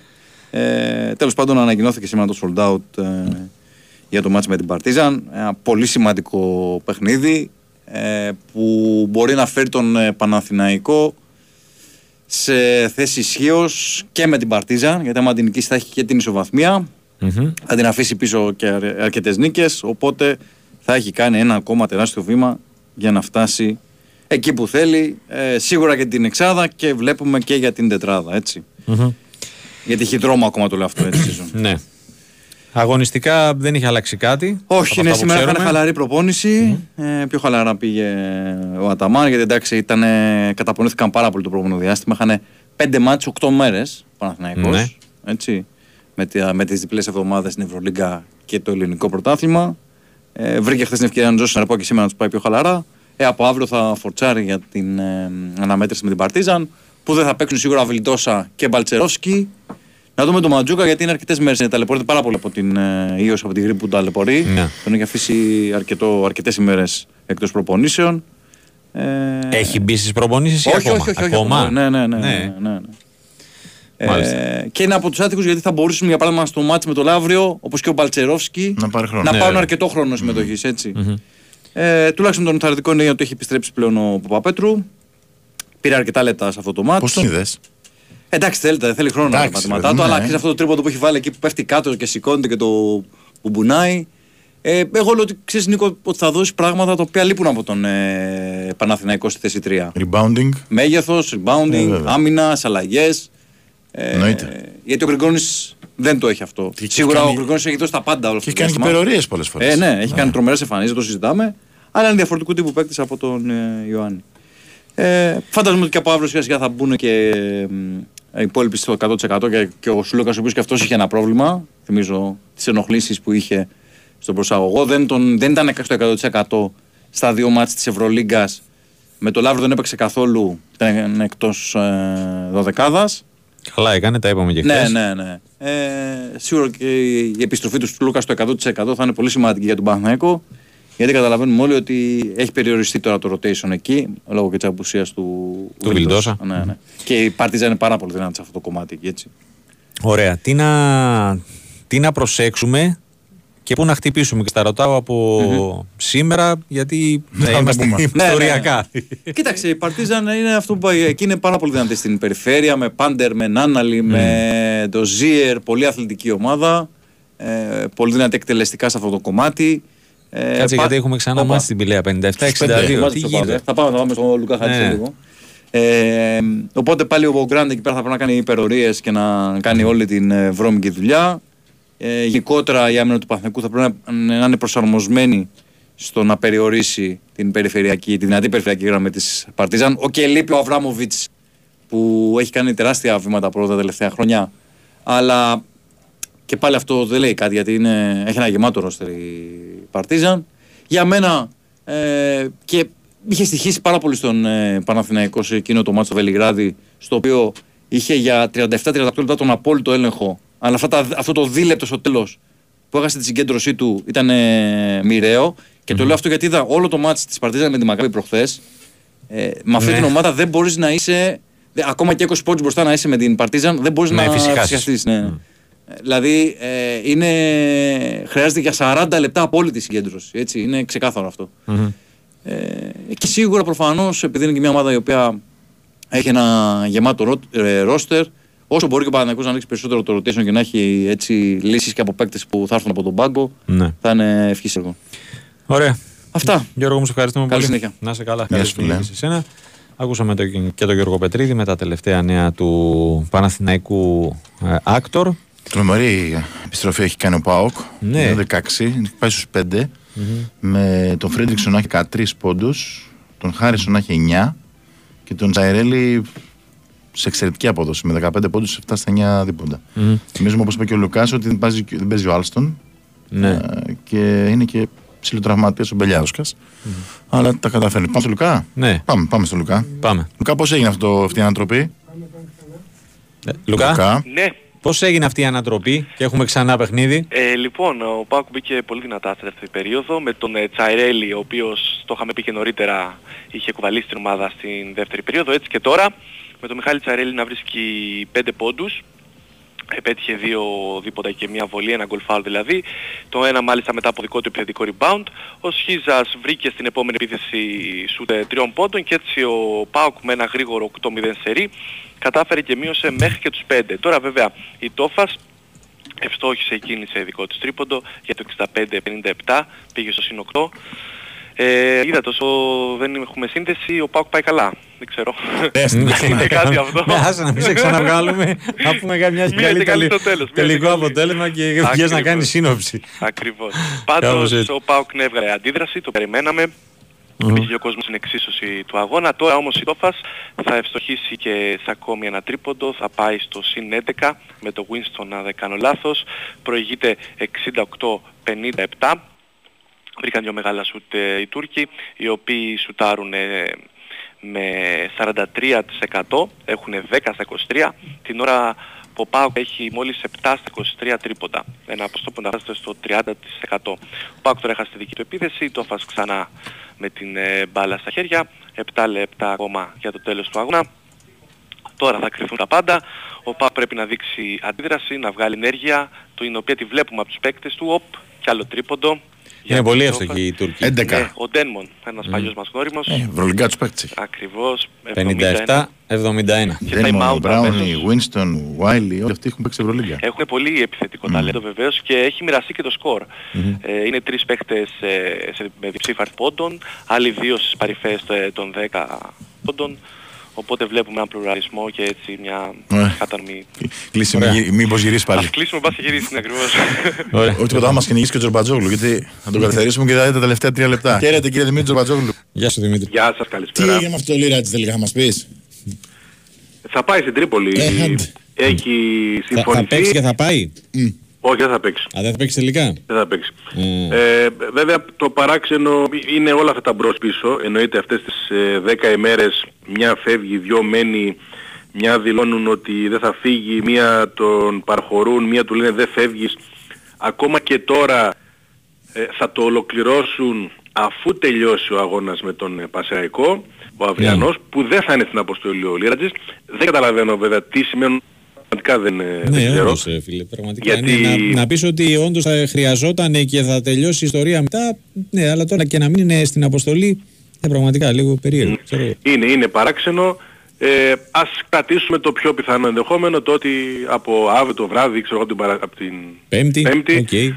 ο Λύρατζης θα ανήκει στον ε, Αστέρα που εδώ και πολύ καιρό έδειξε ε, μεγάλο ενδιαφέρον, πίεση και είναι και ένας από τους λόγους που τελικά θα γίνει ο δανεισμός και η πίεση του Αστέρα και η απόφαση του ποδοσφαιριστή ότι πρέπει να, να παίξω, να πάω και να παίξω, κάτι το οποίο έδειξε τις τελευταίες ε, ημέρες.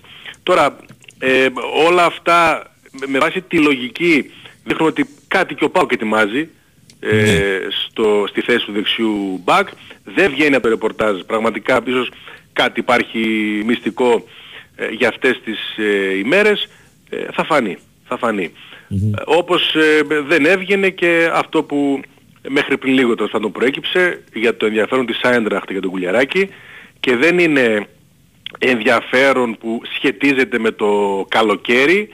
Ε, η Άιντραχτ έχει καταθέσει προτάσεις για τον Κουλιαράκη Ναι. Ε, ναι, έχει εισπράξει αρνητικές απαντήσεις από τον ε, ΠΑΟΚ. Ε, οι πληροφορίες κάνουν λόγο για τρεις προτάσεις που έχουν γίνει αυτό το τελευταίο διάστημα των Γερμανών για τον παίχτη τον οποίο είδαν στα μεταξύ των δύο ομάδων ε, παιχνίδια. Ε, και με αφορμή όλα αυτά από τον ε, ΠΑΟΚ προκύπτει ότι ο ποδοσφαιριστής δεν πωλείται τώρα. Αυτό ε, περνούν, αυτό θέλουν να, ε, να ισχύσει.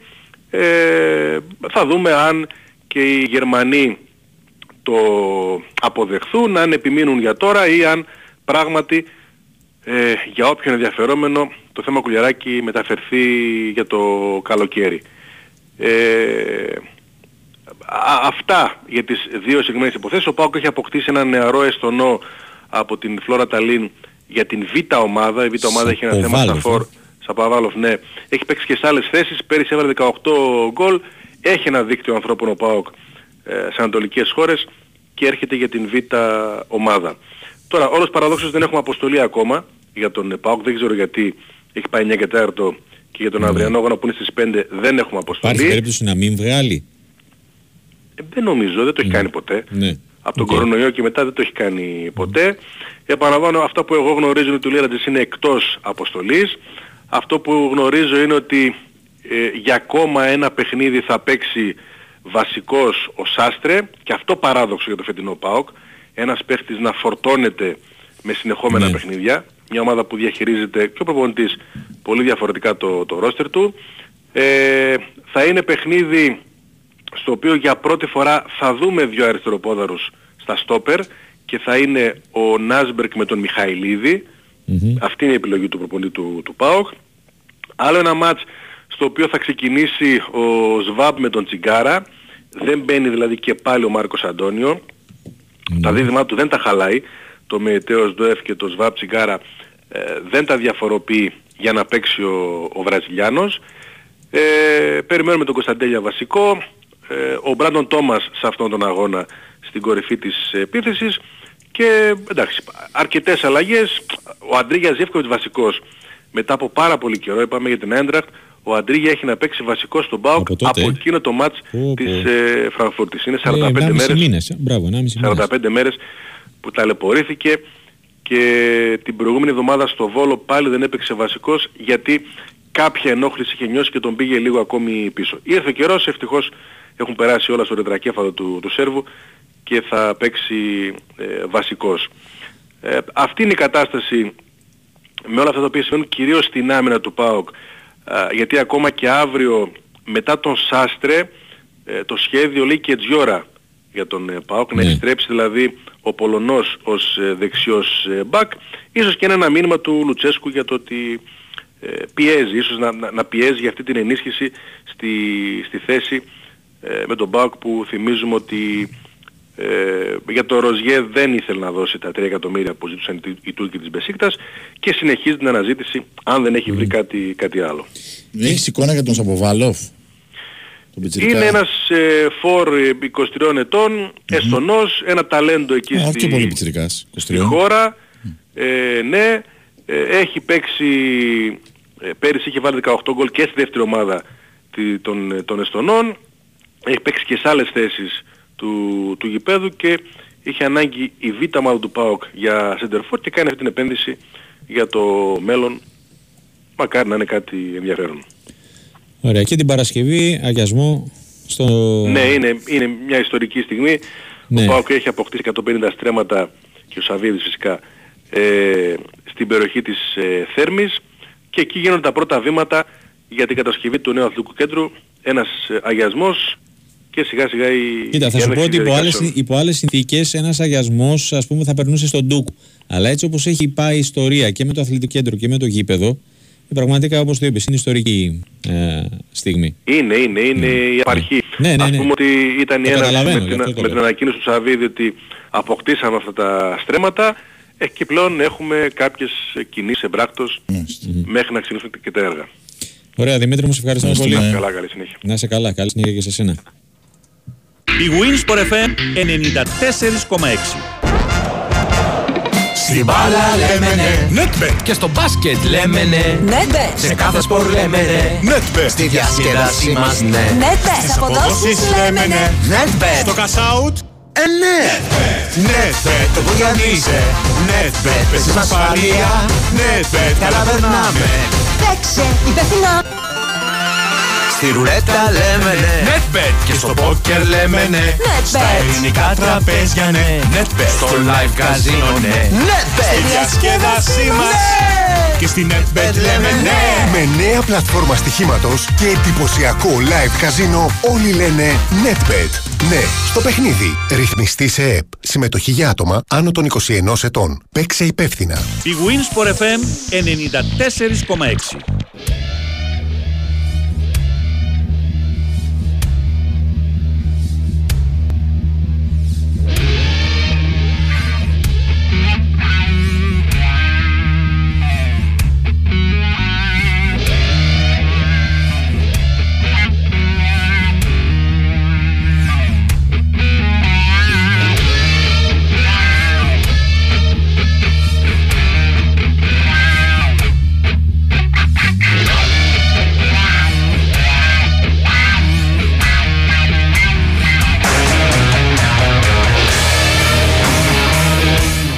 Ο κύριος Μπουλής επιλέγει τώρα την ώρα που καίγεται ο τόπος και έχουμε ρεπορτάζ, έχουμε αγώνες να βάλει τραγούδι που μου αρέσει.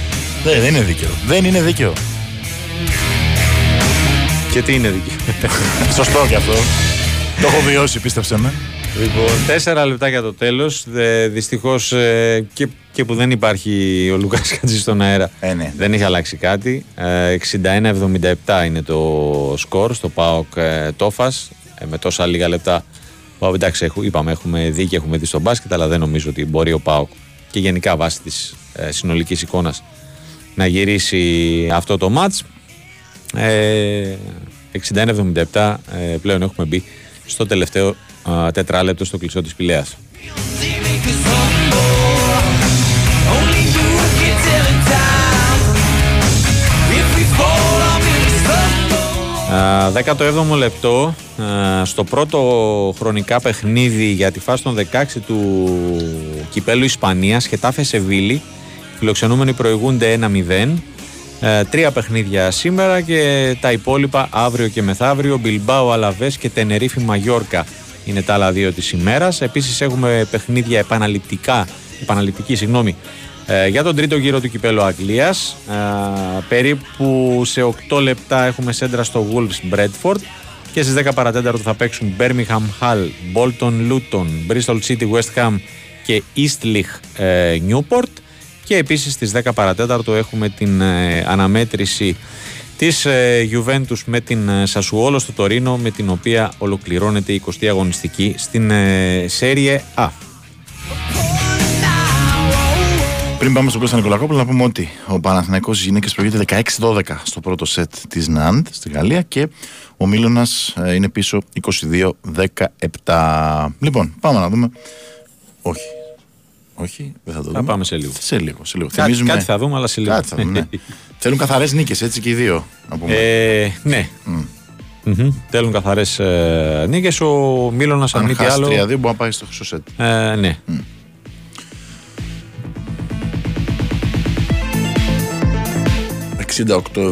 68-77 ΠΑΟΚ δεν προλαβαίνει πάντως αυτό είναι δεδομένο νομίζω μακάρι να διαψευστούμε Τι ωραίος που είσαι εσύ που, τα, που στέλνεις κάθε τρεις και λίγο αυτό. Ότι; Είμαι περίεργο να δω αν θα μείνουν καθόλου δευτερόλεπτα για να μιλήσει και ο Νικολακός στην Έλα, εκπομπή του. εντάξει, Εντάξει. Ε, γελάω, βλέπεις. Γελάω, εντάξει. Κώστας Νικολακόπουλος μαζί μας χαίρετε Γεια σας, τι κάνετε; έχεις δια... πόσα έχεις 7 λεπτά επί 60 ε, 420 δευτερόλεπτα Ναι.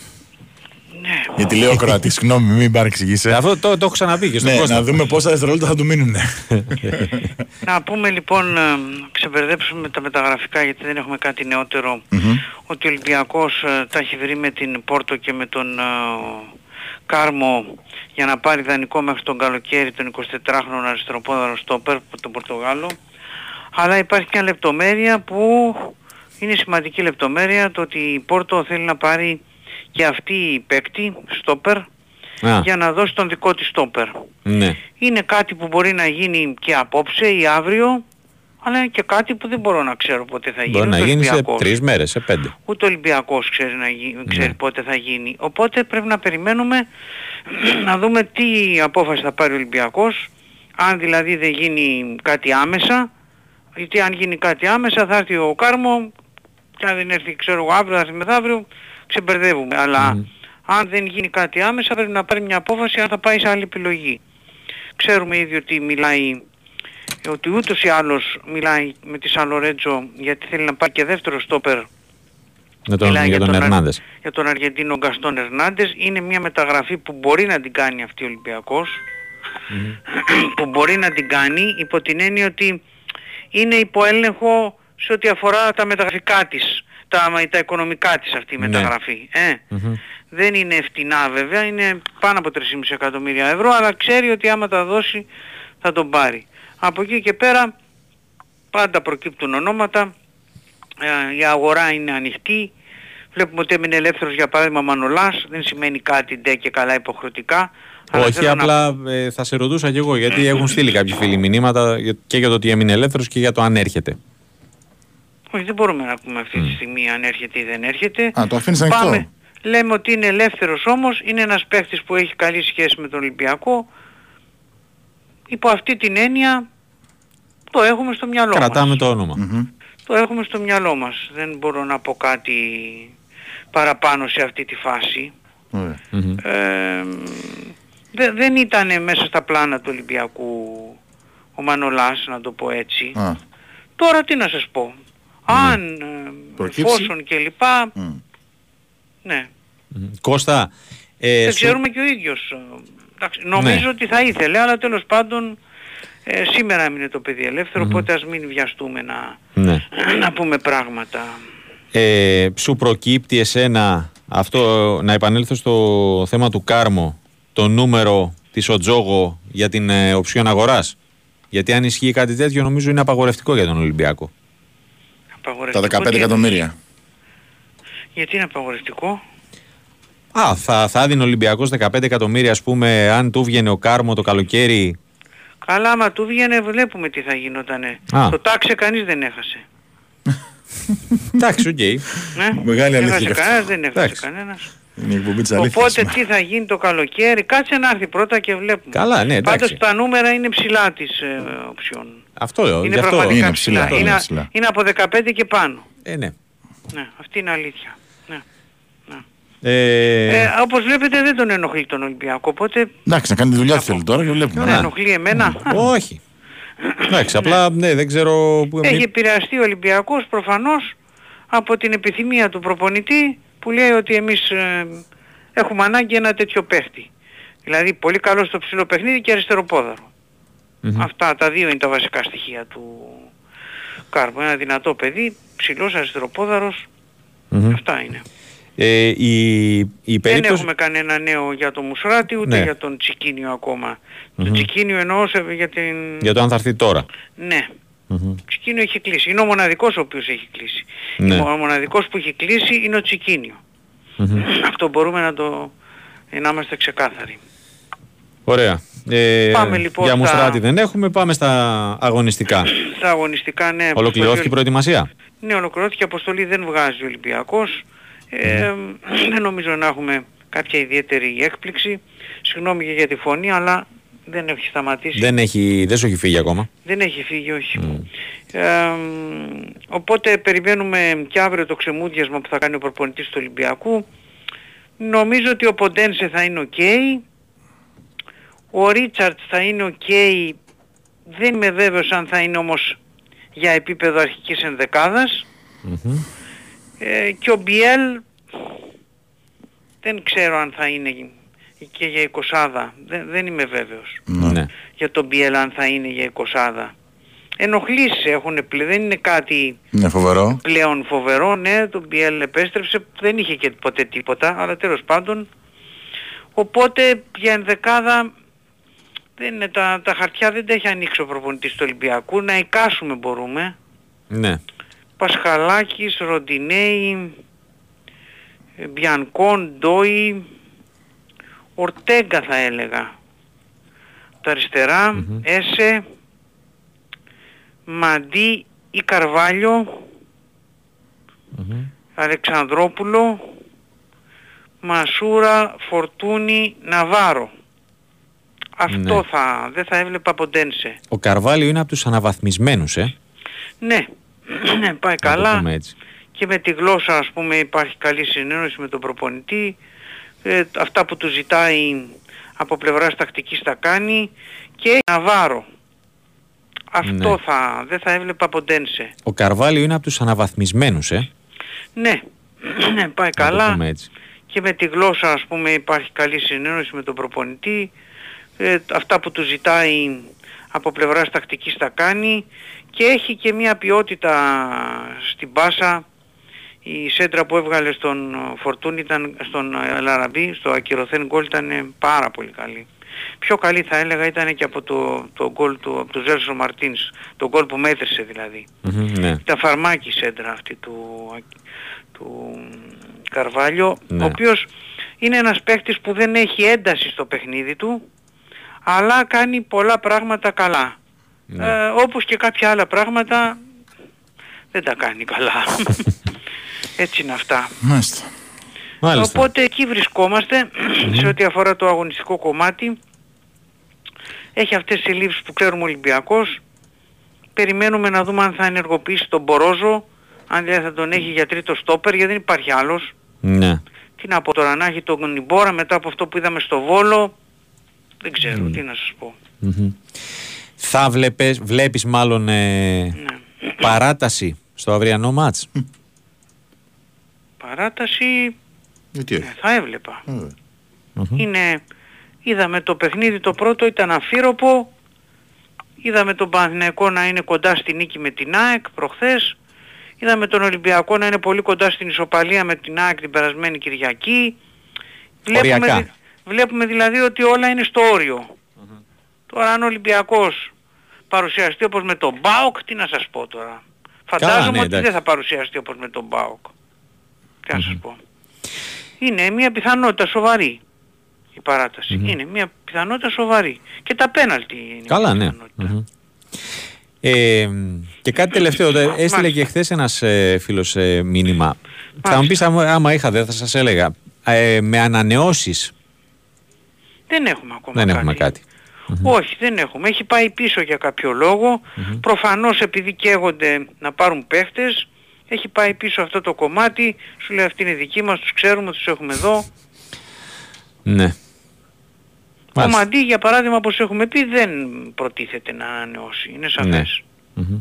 Θα δούμε με, το, με τα άλλα τρία παιδιά που είναι πιο Ελληνόπουλα και όλας και τόσα χρόνια στον Ολυμπιακό. Ξε- Εντάξει ο Πασχαλάκης είναι, ήρθε πέρσι αλλά είναι σαν να είναι χρόνια. Ναι. Έχει, έχει δέσει.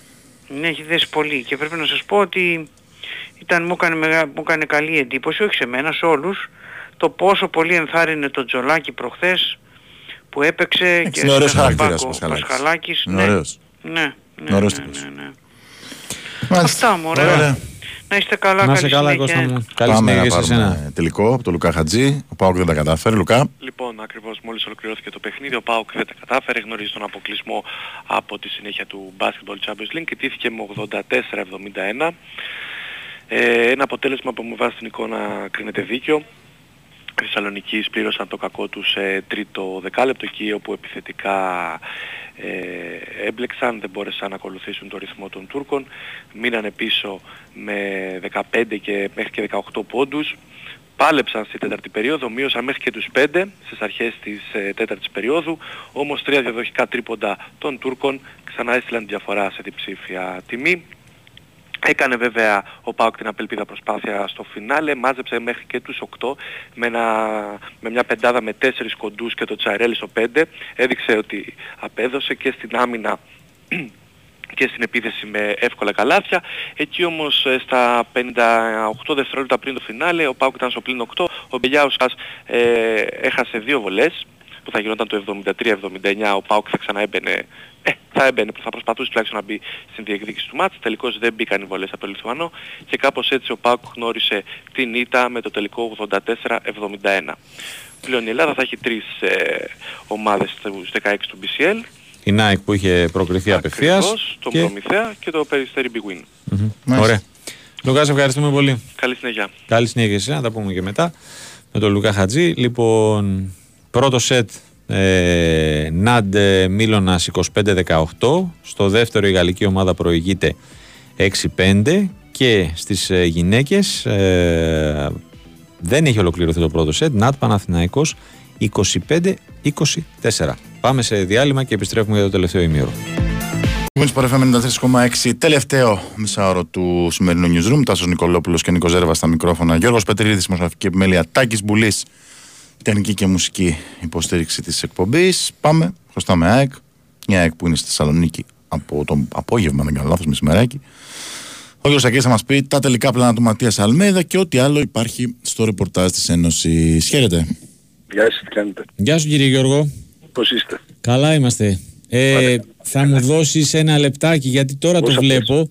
Όσο θες. Ε, σου ζητώ συγγνώμη. Ε, επειδή πριν είχαμε προσωρινή διακοπή σε μάτς κυπέλου στην Κύπρο, Νέα Σαλαμίνα από ΕΛ, καθώς... Οριστική είναι, οριστική. Αυτό, αυτό πήγα να πω. Δεν έχουμε πει την εξέλιξη. Ε, όταν το είπαμε ήταν προσωρινή. Λοιπόν, είναι οριστική η διακοπή.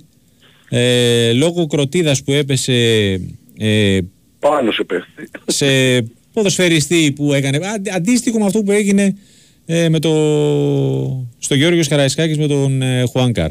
Στο 50 λεπτό ε, κροτίδα, η γιατρός του αγώνα δεν μπορούσε όπως αναφέρει, βλέπω εδώ ένα κυπριακό site, ε, να εξακριβώσει το μέγεθος του προβλήματος και να δώσει κατ' επέκταση τη συγκατάθεσή της για συνέχιση του παιχνιδιού και ο ποδοσφαιριστής αναχώρησε για το νοσοκομείο και ο διαιτητής διέκοψε οριστικά τον αγώνα, ο οποίος, ε, η τύχη του οποίου θα κριθεί ε, στα γραφεία του αθλητικού δικαστή στην ε, Κύπρο. Αυτά. Όπως τώρα γίνεται πάντα σε όλα αυτά τα πράγματα. Δεν το συζητάμε. Ναι, εντάξει, οκ. Ειδικά όταν προκύπτει τραυματισμός παίχτη και δεν ξέρεις, δεν μπορείς να ξέρεις και να έχεις την δυνατότητα να κρίνεις αν είναι καλά, αν μπορεί να συνεχίσει ή όχι. Ωραίος Πολύ τίτλος ωραία. που επειδή το διαβάζω εδώ στο, στο πρωτάθλημα.com ε, com, ε, διακοπή και αποσιωπητικά πρόκριση των ανεγκέφαλων και της αλητείας. Ναι. Εντάξει μόνο τώρα και αυτό όλα μαζί το βάζει σε ένα πανερί, δηλαδή Ε. πετάει ένα. Την πληρώνουν όλοι. Είναι Εντάξει. κρίμα, είναι λίγο άδικο και για όλους. Έτσι δεν είναι. Ναι. Γιατί στο Περισκάκης δεν έγινε Όχι, ε, ο χα- κακός χαμός, αλλά την πλήρωσε όλους τους Ολυμπιακούς και έπρεπε να την πληρώσει γιατί έτσι θα κόψει ο ένας βλάκας να χρεώνει και την ομάδα αλλά και τον υπόλοιπο κόσμο. Μόνο έτσι θα συμμορφωθεί ε, γιατί είναι αίτητη βλακιά, η αλήθεια αυτή. ναι, ναι, εντάξει. Ε, αλλά ξαναλέω είναι κρίμα να, συ- ξέρεις, να, να, να παρασύρει όλο αυτό το πράγμα. Δηλαδή ε, γενικότερα στην, ε, και στην Ελλάδα αυτό πρέπει να κοπεί λίγο. Ε, πρέπει να βρεθούν μέτρα, το έχω ξαναπεί γιατί πλησιάζουν και στο άνοιγμα. Σήμερα είχαμε, μια και είναι και του ρεπορτάζ, έναρξη των, ε, του check-up, να το πω έτσι, ε, των ε, Των γηπέδων. δεδομένων των γηπέδων Ναι, από ναι, την Πορτία, από τη το, Super το League, ανέφερα που νωρίτερα. έγινε. Ναι, η αρχή έγινε με ο Παπαρίνα, Μμμ. ε, Γιώργος Καραϊσκάκης και Απόστολος Νικολαίδης. Ακριβώς, ακριβώς. Ε, εδώ να πούμε ότι σε αυτά τα γήπεδα νομίζω δεν θα υπάρχει μεγάλο πρόβλημα όπως και στην Τούμπα, ίσως και στο Βικελίδης που είναι και μάτς, με γήπεδα τα οποία φιλοξενούν ευρωπαϊκούς αγώνες εννοώ. Το μεγαλύτερο θέμα ε, θα εστιαστεί και θα υπάρχει στα εκτός έδρας και στις στα επαρχιακά έτσι. Μμμ.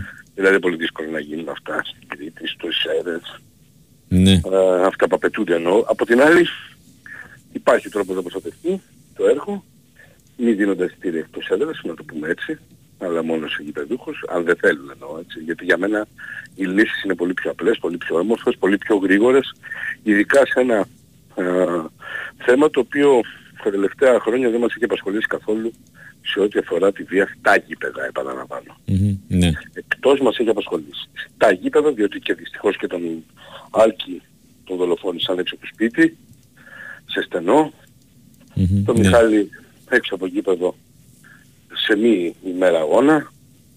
Τα επεισόδια πήγαιναν στη Δέντη έγιναν εκτός γηπέδου και έφεραν αυτό το θάνατο του Αστυνομικού. α, αστυνομικού. Γενικότερα δεν υπάρχει κανένα παράδειγμα εκτός από στιγμές έντασης αν θες στο Βόλο φέτος και πέρυσι με το, πάλι με τον Ολυμπιακό, πρωταγωνιστής πάντα τον Ολυμπιακό αυτά τα χρόνια. Στο Καραϊσκάκης μετά το, την, ε, το 1-3 με την ΑΕΚ που εντάξει, νομίζω ότι έφταιγε και η διοίκηση της ομάδας του Ολυμπιακού που με την αντίδρασή της, όλο, ξέρεις, πυροδοτούσε για την οργή των, ε, αν θες, των φίλων του, της ομάδας τους. Anyway, εννοώ ότι δεν υπάρχουν ε, παραδείγματα που να δικαιολογούν αυτά τα ε, μέτρα που θέλει να λάβει η κυβέρνηση για, το, για τα γήπεδα, διότι δεν προκύπτουν προβλήματα σε αυτά ε, και θα μπορούσαν πολύ εύκολα ε, εφόσον γίνονται ζητήματα, εγώ για παράδειγμα θα έδινα το ελεύθερο να πηγαίνουν παντού όλοι οι οπαδοί όλων των ομάδων. Και στα πρώτα επεισόδια να αποκλείονται όσοι τα κάνουν. Την επόμενη δηλαδή να μην μπορούν να πάνε αυτοί. Και βέβαια αν και εφόσον γινόταν στην έδρα τους θα έκλεινα τη θύρα, το πέτρο δηλαδή, όπως πολύ εύστοχα το κάνει ο ΕΦΑ. Ναι. Για Ένα δύο κομμάτι, μάτς. μπράβο. Ε, βέβαια, για δύο μάτς, αν το ξανά έκαναν για έξι μάτς, αν το ξανά έκαναν μέχρι το τέλος σεζόν. Δεν μπορεί μόνο στην, στην Ελλάδα να λέμε όλα ίσωμα. Μόνο στην Ελλάδα. Να την πληρώνουν. Μπορεί και παραπορεί, Γιώργο. Ε, ναι, ναι, δυστυχώς, δυστυχώς. Δηλαδή, δεν είναι δυνατόν να λέμε στους ανθρώπους που πηγαίνουν με τα παιδιά τους, τις οικογένειες. Έχουμε καταφέρει σε ένα πολύ μεγάλο βαθμό τα τελευταία χρόνια να του γυρίσουμε τον κόσμο στο γήπεδο και να χαίρεται που πηγαίνει, να βλέπει ένα ανταγωνιστικό προϊόν και μετά να, να τα κλείνουμε επειδή δυστυχώς έχουμε πια όντως και σε κοινωνικό επίπεδο, όχι μόνο αθλητικό, γιατί κοινωνικό είναι το φαινόμενο, Ναι.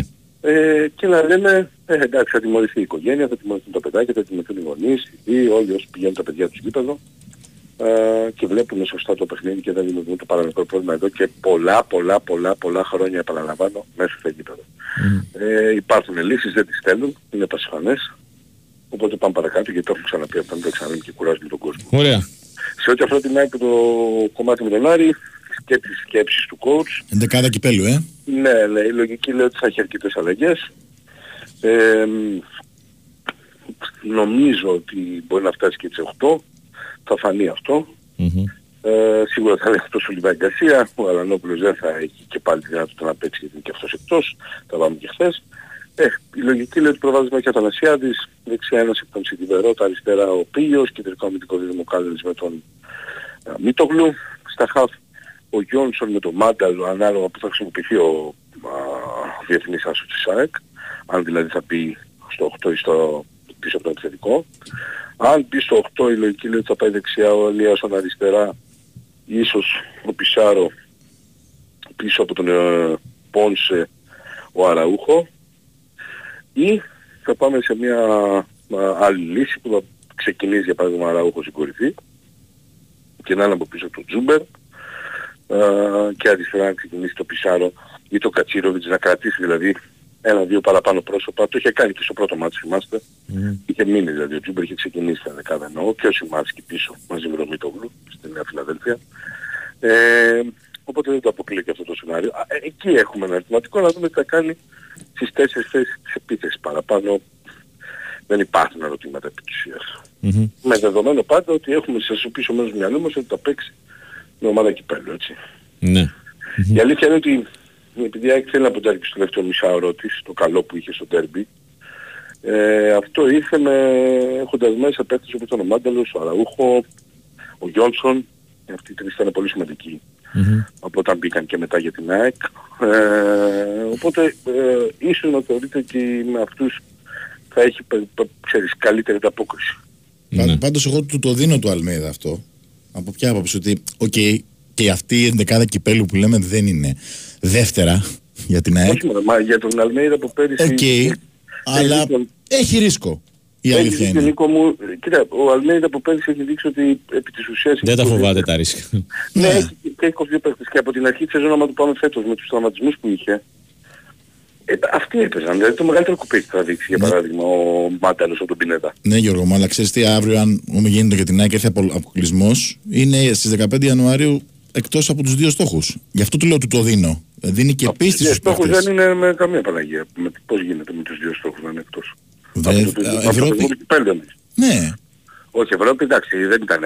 Το παιδιά ήθελε η ΑΕΚ να κάνει την υπέρβασή της, δεν τα κατάφερε, δεν ήταν το ίδιο. Ο, ο στόχη σε ό,τι αφορά την κατάκτηση τίτλων είναι το κύπελο και το πρωτάθλημα. Ε, δεν είναι το ίδιο πάντα βέβαια, γιατί και ο Ολυμπιακός και ο Παναθηναϊκός και η ΑΕΚ και ο ΠΑΟΚ έχουν στόχο την κατάκτηση του κυπέλου, αλλά και με ποιον παίζεις. Παίζεις η ΑΕΚ είχε ένα πιο πατό δρόμο, θυμίζω, μετά τον Ολυμπιακό βέβαια, ε, γιατί ε, πριν είχε το, Αγ- τον, ε, πώς το λένε, τον, τις Σέρες, την ομάδα β' εθνικής όπως και την Κυψιά, ε, φέτος παίζει με τον Άρη. Εντάξει, δεν είναι ε, απλό Δεν Ναι, παίζει ναι. με μια εύκολη ομάδα. Παίζει με έναν αντίπαλο που είναι και φορμαρισμένος, που έχει μονόδρομο το θέμα για μένα του κυπέλου, Ναι. σε επίπεδο ευρωπαϊκής ε, διεκδίκησης, μάλλον ευρωπαϊκού εισιτηρίου. Ε, ο, Πα- το, το ίδιο σημαίνει και για τον Ολυμπιακό Παναθηναϊκό, παίζουν μεταξύ τους. Εντάξει, δεν είναι, δεν, ε, προφανέστατα και το έχουν στόχο, αλλά δεν είναι και το πιο εύκολο πράγμα. Ε, οπότε, εντάξει, εγώ νομίζω ότι το πιο σημαντικό είναι όταν βλέπεις την ενδεκάδα αν σου κάνει να περάσεις. Και εγώ έτσι όπως βλέπω την ενδεκάδα μια χαρά είναι. Για να μπορέσει η ΑΕΚ να Ναι. διεκδικήσει την πρόκριση. Εντάξει, δεν συμβαίνει πάντα. Κακά τα ψέματα. Δεν είναι εύκολο να συμβαίνει πάντα και να αποκλίνεσαι και να πετάς έξω ομάδες στην έδρα τους. Και ο Άρης που δυστυχώς έχει υποστεί πολλές φορές δεν είναι, ξέρεις, δεν γίνεται συνέχεια να το ζει αυτό. ναι. Ε, γιατί δυστυχώς έχει πάθει πολλές φορές και από την ΑΕΚ και από τον... ε, ναι, με κάθε πιθανό και Ολυμπιακό. απίθανο τρόπο έχει αποκλειστεί ο Μπράβο, Άρης. και από τη Τα τελευταία Λαμία. χρόνια, ναι. Ναι, ε, εντάξει, είναι λογικό να κάπου τους πάει και αυτό. Αλλά εγώ νομίζω ότι και η ενδεκάδα και η αυτό και από τον πάγκο να διαχειριστεί το παιχνίδι ο Ματίας Αλμίδα είναι καλύτεροι από τους αντιπάλους τους και αν είναι στην καλή τους μέρα θα μπορέσουν να περάσουν. Ωραία. Δεν μου λες, επειδή δεν, ε, δεν το έχουμε συζητήσει ε, καθόλου, ε, σου άρεσε η φανέλα και το σήμα, τα επαιτειακά; Ε, εντάξει, δεν, και, δεν ε, βγήκαμε καπνογόνα στον δρόμο. Ναι, να το πω έτσι. συμφωνώ, συμφωνώ. αλλά, αλλά δεν με ενδιαφέρει και ιδιαίτερα αυτά, ξέρεις. Ποτέ Ναι, δεν με μωρέ, ενδιαφέρει. εντάξει, Εντάξει, οκ. Κουβέντα κάνουμε. Με την έννοια ότι, ναι καλά, μα γι' αυτό είπα δεν βγήκα και με καπνογόνα. ε, μ, ας πούμε σε άλλους άρεσε πολύ του μπάσκετ, εμένα δεν μ' άρεσε καθόλου. Ναι. ναι. Ε, πιο πολύ μ' άρεσε της τεχνικής. Είναι, είναι και υποκειμενικά αυτά. Ναι, λοιπόν. καλά, ναι, μα γι' αυτό. Εντάξει. Αλλά εμένα δεν, δεν με άγγιζαν ποτέ αυτά τα παιδιά να σου πω την αλήθεια μου. Αυτό που με ενδιαφέρει εμένα είναι να, να διοργανωθεί μια έτσι εκδήλωση πολύ ωραία Ναι. ε, και να μας μείνει αξέχαστη για τα 100 χρόνια της ΑΕΚ. Αυτό με, με ενδιαφέρει και με καίει να δω τι θα γίνει ας πούμε. Θα έχουμε και άλλες εκδηλώσεις βέβαια και θα έρθει και το μουσείο σε λίγες μ- μέρες, μήνες, έναν-δύο μήνες φαντάζομαι, το ποδοσφαιρικό μουσείο της ΑΕΚ. Ε, Ναι. Γίνονται πράγματα στο πίσω, στο background. Στο παρασκήνιο. έτσι, έτσι, έτσι από την ΑΕΚ και σε επίπεδο κοινωνικής, κοινωνικών εκδηλώσεων αλλά και αθλητικών φαντάζομαι θα. Οπότε θα περιμένω να δω αυτά, αυτά με ενδιαφέρουν εμένα. Να μου μείνουν. Ε, Από την άλλη σου είπα και βάλει, δεν, δεν βγήκα να πανηγυρίζω. Εγώ πιστεύω ότι Ναι. ναι. είναι πολύ καλύτερη δουλειά στο σήμα τέλος πάντων. Ό,τι έχει όμως κίτρινο μαύρο τα τρία γράμματα της και το δικές είναι υπέροχο. Ευχαριστούμε Γιώργο. Καλή συνέχεια, κύριε. Να είσαι καλά, καλή συνέχεια και σε σένα. Ακούσαμε και τον ε, Γιώργο Τσακύρη με τα τελευταία νέα της ε, ΑΕΚ. Λοιπόν, αποστολή ΠΑΟΚ, ε, την είχαμε Α, κρεμότητα. βγάζει ο Πάουκ. Βγάζει ο ΠΑΟΚ. Πάλι καλά. βγάζει. Αφού είπε ο Τζόρμπα με, από το COVID και μετά βγάζει. Να δούμε ποια Ε, άλλη Γιατί θα να μην βγάζει. βγάζει. Λοιπόν, Έλατε. ε, όπως αναμέναμε είναι εκτός ο Βιερίνια που έκανε ε, και σήμερα όπως αναφέρει το δελτίο τύπου ε, ατομικό πρόγραμμα. Δεν είναι μέσα ο Λίρατζης όπως μας είχε ε, προειδεάσει ο Δημήτρης και από αυτά που βλέπω και κοιτώντας λίγο συγκριτικά με την ε, αποστολή του τελευταίου αγώνα με τον Πας Γιάννενα είναι έξω ε, προφανώς για λόγους ξεκούρασης ο Κοτάρσκι. Αυτός και οι, οι τερματοφύλακες είναι Ζίβκοβιτς, Ταλιχμανίδης και Μπαλωμένος. Λοιπόν, Αυτά.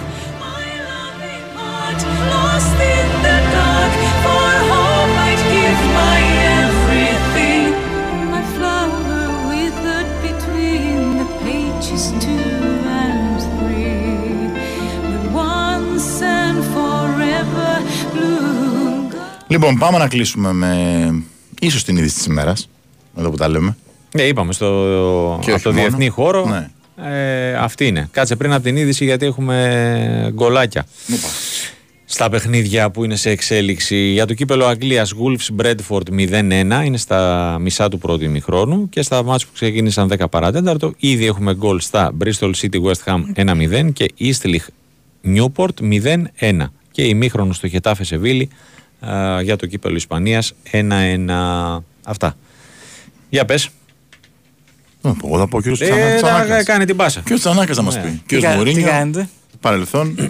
Κλάματα, ε. Φου, Ωραία Γεια σου. πράγματα. Φούλε, πολύ κλάμα. Δηλαδή φαινόταν βουρκωμένος, έτοιμος να... Ναι, ρε φίλε, ναι, δεν περίμενα. Και- Δεν το περίμενα να σου πω την αλήθεια. Κοίτα, από τον κόσμο περίμενα ε, να τον αποχαιρετήσει γιατί ε, δέθηκε μαζί του. Ναι, ναι, ναι, πάρα πολύ. Ε, πάρα πολύ. Και ο Μουρίνιο δέθηκε παρότι ε, μικρό χρονικό διάστημα σχετικά. Δυόμιση χρόνια. Ναι, εντάξει. Ναι. Ε, αλλά Ρε παιδί μου είναι αυτό που λένε και ότι και οι δυνατοί λυγίζουν. Ακριβώς, Κλαίνε. ακριβώς. δηλαδή- Τον είχαμε δει να κλαίει, εγώ θα θυμίσω και την πρώτη του χρονιά, όταν πήρε η ομάδα του τότε, η Ρώμα, το Europa Conference League. Και βάλει τα κλάμα στο τέλος. Ναι. Που λες, έχεις πάρει το στούζο, έχεις πάρει τη Champions League με την Πόρτο, ρε φίλε. Ξέρεις. Ναι. Και κλαις τώρα. Αλλά ναι, δεν έχει να κάνει. Ναι, ναι, ναι. Κάθε τίτλος Και- είναι διαφορετικός και προφανώς και έχει να κάνει και με τον τρόπο ε, που φτάνεις σε αυτόν. Ακριβώς. Παιδιά, νομίζω ότι ε, λίγο πολύ οι Ιταλοί προεδρεύσαν τις προηγούμενες ημέρες γιατί λέγανε το μάτι ότι Μίλαν κρίσιμο, μπορεί να φύγει, άμα χάσει το ένα το άλλο. Αλλά όταν πριν λίγες ημέρες γραφόταν Βασικά ότι και για μιλάνε τους δύο για. ήτανε. Ορίστε. Και για τους δύο. Αν είχαν Ναι, αν ναι, γινόταν ναι, το ναι. αντίθετο και εγώ πιστεύω Εντάξει, ότι. το Πιόλι δεν νομίζω θα ότι. συζητούσαμε για αυτήν. Μπορεί να βγάλει τη σεζόν απλά. Αυτό είναι η Καλά, διαφορά. ναι. Ναι, ναι. Ε, αλλά όταν πριν λίγες ημέρες γραφόντουσαν για πιθανή ανανέωση το καλοκαίρι, όλα αυτά, λες κάτι συμβαίνει εδώ πέρα περίεργο. Η απόφαση, όπως γράφουν οι Ιταλοί, ήταν του Νταν Φρίτκιν, του μεγάλου αφεντικού, είναι οι δύο αδέρφια. Το Ναι. μεγάλο αφεντικό το αποφάσισε και μάλιστα πριν από λίγο γράφανε κάποια site στη Ρώμη ότι δεν ενημερώθηκε ούτε ο Τιάγκο Πίντο, ο τεχνικός διευθυντής, ο οποίος τον έφερε ο Μουρίνιο και φεύγει, αρχές Φλεβάρι, θυμίζουμε, τελειώνει η συνεργασία του αρχές Φλεβάρη, αλλά ούτε και η κυρία Σουλούκου ε, είχε ενημερωθεί γιατί ήταν απόφαση καθαρά του ιδιοκτήτη. Βέβαια θα μου πεις, οκ, μπορείς να ενημερώσεις τη CEO αφού αυτή πήγε μετά, η κυρία Σουλούκου πήγε μετά στο, α, στην προπόνηση μαζί με τον Τερόση. Αλλά λένε ότι δεν ενημέρωσαν γιατί η ίδια δεν ήθελε ούτε να αποχωρήσει ο Μουρίνιο, ειδικά αυτή τη στιγμη ε, και θεωρούσε και κακή επιλογή τον Τερόση αυτή τη στιγμή που μιλάμε. Ναι. Ε, γιατί σου λέει ένας άπειρος τεχνικός που είχε κάτσει κάτι μήνες στον πάγκο της ΠΑΛ. Ε, απ' την άλλη είναι μια κίνηση. Είναι σημαία, εντάξει. Είναι μια κίνηση αυτό. Φέρνει μια σημαία, ένα παίχτη που, έναν πρώην παίχτη, ένα θρύλο, ε, ο οποίος στα αποδητήρια μπορεί να τα ελέγξει, να τα μαζέψει, να αποκτήσει σεβασμό. Θα μου πείτε τώρα, δεν είχε το σεβασμό των παιχτών ο Μουρίνιο. Δύσκολο το βλέπεις αυτό στην Ναι. ομάδα του Μουρίνιο. Και εγώ θεωρώ δω- δύσκολο. Και εγώ θα μου πεις προπονητής είσαι. ε, ε, ναι, νομίζω ότι θα έπρεπε να πάει σε. Αν από τη στιγμή που αποφάσισε να ε, λύσει τη συνεργασία με τον ε, Μουρίνιο, να πάει σε μια άλλη επιλογή. Ναι, πιθανό. Πιο Θα Είχαν έμπειρου. προσεγγίσει τον Κόντε, αλλά αρνήθηκε ο έμπειρος Ναι. τεχνικός επίσης. Εντάξει, ο Κόντε ξέρουμε ότι όπου πάει θέλει και budget. Ναι. Δεν μπορεί να πάει έτσι. Αυτή Στη τη Ρώμα στιγμή- δεν υπήρχε φέτος. Ναι. Ε, και δεν ε, προχώρησε. Του καταλογίζουν αρκετά του Μουρίνιου ότι ένας από τους βασικούς λόγους λένε ότι ήταν τα συνεχόμενα παράπονα προς τους διαιτητές και τα όσα έκανε Και οι τιμωρίες, κατ' και οι επέκταση. τιμωρίες. Η σταγόνα που ξεκίνησε το ποτήρι λέγανε ότι ήταν εκείνο το επεισόδιο που είχε με τους διαιτητές ε, μετά τον τελικό του Europa League με, με την Α, Α, ναι. Σεβίλη που τους κυνήγαγε αν θυμάστε στο πάρκο τους διαιτητές. Ε, αλλά τον είχαν κρατήσει τελικά. Ε, Θα μου πεις τον κρατάς αφού ήθελες να διώξεις καλοκαίρι και τον διώχνεις τώρα; Ναι, εντάξει, ίσως τώρα ε, να είχε να κάνει και με το γεγονός ότι δεν βοήθησαν τα, τα αποτελέσματα. Τα αποτελέσματα. Τα Ειδικά αποτελέσματα. τα, το τα τελευταίο ντέρμπι διάστημα. πλήρωσε κυρίως η Ναι. Ρώμα που δεν κέρδιζε εύκολα ντέρμπι, η αλήθεια είναι. Ναι. Ε, Όπως και την, ε, το Κόπα Ιτάλια. Εντάξει, το να χάσει από τη Ρώμα στα πρωί, στα, από τη Μίλαν στα πρωί. Πάλι το 'χασα. Από τη Λάτσιο στα Λάτσιο. πρωί τελικά. Ε, είναι ένας σοβαρός λόγος ε, για να είσαι- έρθεις σε δύσκολη θέση. Αλλά και τις τρεις χρονιές, τις τρεις σεζόν που ήταν ο Μουρίνιο στον πάγκο, αποκλείστηκε τα προημιτελικά. Την πρώτη από την Ίντερ λες, οκ. Τη δεύτερη την Κρεμονέζε, που ήταν Ναι. τελευταία και έπεσε. Ε, χθες ήταν απο... ε, Ναι. χθες, πέρυσι ήταν αποτυχία. Ναι, εντάξει, τώρα από Ακριβώς. τη Και Λάτσιο. τώρα από τη Λάτσιο, οκ, πάλι. Είναι ντέρμπι είναι. ντέρμπι της πόλης. Ακριβώς. Ήταν απογοητευμένος ο Φρίτκιν. Ο ίδιος τον ενημέρωσε τηλεφωνικά ότι τελείωσε. Πήγε και στην προπόνηση σήμερα, παιδιά, και τους είπε: Μμμ. Τελείωσαν οι δικαιολογίε. Ε, ξέρετε τι πρέπει να κάνετε από εδώ και πέρα. Προφανώς Ναι. είναι ο στόχος είναι η τετράδα και το Europa League. Να δούμε Μμμ. τι μπορεί να γίνει από τα δύο. Χωρίς Μουρίνιο, εγώ βγάζω το, τη Ρώμα πλέον από τα φαβορή για την κατάκτηση του Europa. Ναι. Προσωπικά τη βγάζω. Ε, και γενικότερα είχε, είχαμε λίγα παρατράγουδα, ήταν απ' έξω αρκετοί οπαδοί. Ε, την πέσαν εισαγωγικά σε την μπάλα και παρέδες και του είπανε έφυγε ο Μουρίνιο, δείξτε νου σας. πλέον τα, Ε, ναι, τα κότσια σας. τα κότσια σας, ναι, να το πούμε και έτσι. Και Ε, ας το ε, πούμε και δεν έτσι. έχετε δικαιολογίες. Στο τέλος τους περιμένανε και τους ε, γιουχάρανε τους παίκτες. Ε, γιατί δείξ- δείχνουν ότι θέλανε τον ε, Μουρίνιο να παραμεινει Και νομίζω παιδιά ότι αφήνει μια μεγάλη παρακαταθήκη πίσω ο Μουρίνιο γιατί έκανε ξανά να ζωντανέψει η Ρώμη Ευρωπαϊκός και η Ρώμα. τίτλος. Τι λέμε. Ε, ακριβώς. Δύο σερή τελικούς. Όπως Ναι. έγραψε ένας στη Μεσατζέρο που είναι εφημερίδα της Ρώμης, λέει: ε, Συγγνώμη κιόλας, αλλά με τον Τότι και τον Τερόση δεν είχαμε πάει ποτέ σε δύο ευρωπαϊκού τελικούς. Σωστός. Ε, και ε, παιδιά, ήταν η Ρώμα η μοναδική ομάδα με τόσα πολλά sold out. Έτσι. Φέτος όλα τα παιχνίδια της εντός έδρας ήταν sold out. Όλα όμως. Ναι. Ε, ναι, ε, όλα στο πρωτάθλημα. Νομίζω σε ένα στους ομίλους του Europa League δεν έγινε sold out. Και είχε ε, για να καταλάβετε πόσο κόσμο το 2023 μέσα ήταν νούμερο 2 πίσω από την Ίντερ. Η Ίντερ έχει μεγαλύτερο γήπεδο γι' αυτό. Καλά, ναι. Ε, με 2 εκατομμύρια κόσμο να πηγαίνει στο Ολύμπικο μέσα στο 2023. Τρομερό. Και 92 εκατομμύρια πλέον βέβαια έτσι, στον τραπεζικό λογαριασμό από, αποζημιώσεις, από αποζημιώσεις. Έκτη απόλυση στην καριέρα του. Η αλήθεια είναι. Ε, εντάξει, είχε και ένα πολύ ψηλό συμβόλαιο. Όταν πήγε στη Ρώμα είχε 12 εκατομμύρια συμβόλαιο. Έκανε ε, 11,5 με 12. Είχε, είχε κάνει και ένα σκόντο του καλοκαίρι. του κόψανε 3-3,5 εκατομμύρια. Αλλά είδε και αυτός ότι μου κόψατε λεφτά. Δεν πήρατε παίχτες. Ναι. Δηλαδή ουσιαστικά μόνο το Λουκάκου παίχτη επίπεδου του πήραν, έτσι. Ναι. Μέχρι και τον Μπονούτσι που είναι 36 χρόνων ζη- ζήτησε τώρα να φτιάξει Δεν τον άμυνα. πήρε. Δεν τον θέλαμε Ούτε γιατί παίζει στη Juventus. Πήραμε όμως Ε, το βασικά, 19χρονο το παιδάκι από τη Juventus δανεικό και δεν μας πήραξε. Είναι περίεργο το κλίμα στη, Κοίτα, Ρο- εκεί στη νομίζω Ρώμα. ότι με το, στην περίπτωση του Μπονούτσι νομίζω πιο πολύ το, το φρένο μπήκε από το, από το στιφόζι. Ναι, ναι, Όχι στους από οπαδούς. την ε, διοίκηση. Αυτό ακριβώς, αυτό Όχι ακριβώς. τόσο από τη διοίκηση. Η διοίκηση φαντάζομαι ότι αν ε, πίεζε λίγο παραπάνω θα του έκανε το χατήρι, αλλά πού να τα βάλεις και με του Ακριβώς. Είναι, είναι περίεργο. με τους Ultras εκεί. Είναι περίεργο. Μισθοφόρους Ναι. τους αποκαλούν τους παίχτες πλέον, οι τυφώζοι, με πάνω κρεμασμένα έξω από την Τριγκόρια, από το προπονητικό κέντρο. Μπράβο, αυτό, αυτό θα έλεγα την Παρασκευή. Το πρωί της Παρασκευής, μετά τον Ναι, ναι. ε, αποκλεισμό και πριν το μάτς με την ε, Μίλαν. Ε, ναι, και νομίζω πλέον χωρίς Μουρίνιο. Ε, ναι, δεν, δεν θα υπάρχει. Θα είναι δύσκολα τα πράγματα Ναι. πλέον. Αν η Ρώμα δεν καταφέρει να μπει στη τετράδα, α, θα τρέχουν και δεν θα φτάνουν οι παίχτε. Λοιπόν, το βρήκα. Καλύτερα ένας αξιοπρεπής θάνατος παρά μια ταπεινωτική ζωή. Δεν είστε άξιοι για αυτή τη φανέλα, μισθοφόροι. Ε, ναι. Νομίζω αν είχαν κερδίσει τη Λάτσιο, όλα θα ήταν μια Ναι, θα χαρά. ήταν ο Μουρίνιο στη τέλεια. θέση του και οι παίχτε θα ήταν ήρωες της πόλης. Αλλά, ναι. Αλλά είναι, Τώρα- μοιάζουν λίγο και στην οτροπία και στην ελληνική, έτσι, οι Ιταλοί. Τώρα αυτοί που είναι στο, στο άλλο στο στρατόπεδο, ας το πούμε έτσι. Αυτοί πανηγυρίζουν, ε, ναι. Που πανηγυρίζουν είναι οι της Λάτσιο, οι οποίοι ε, είναι και στην ε, Σαουδική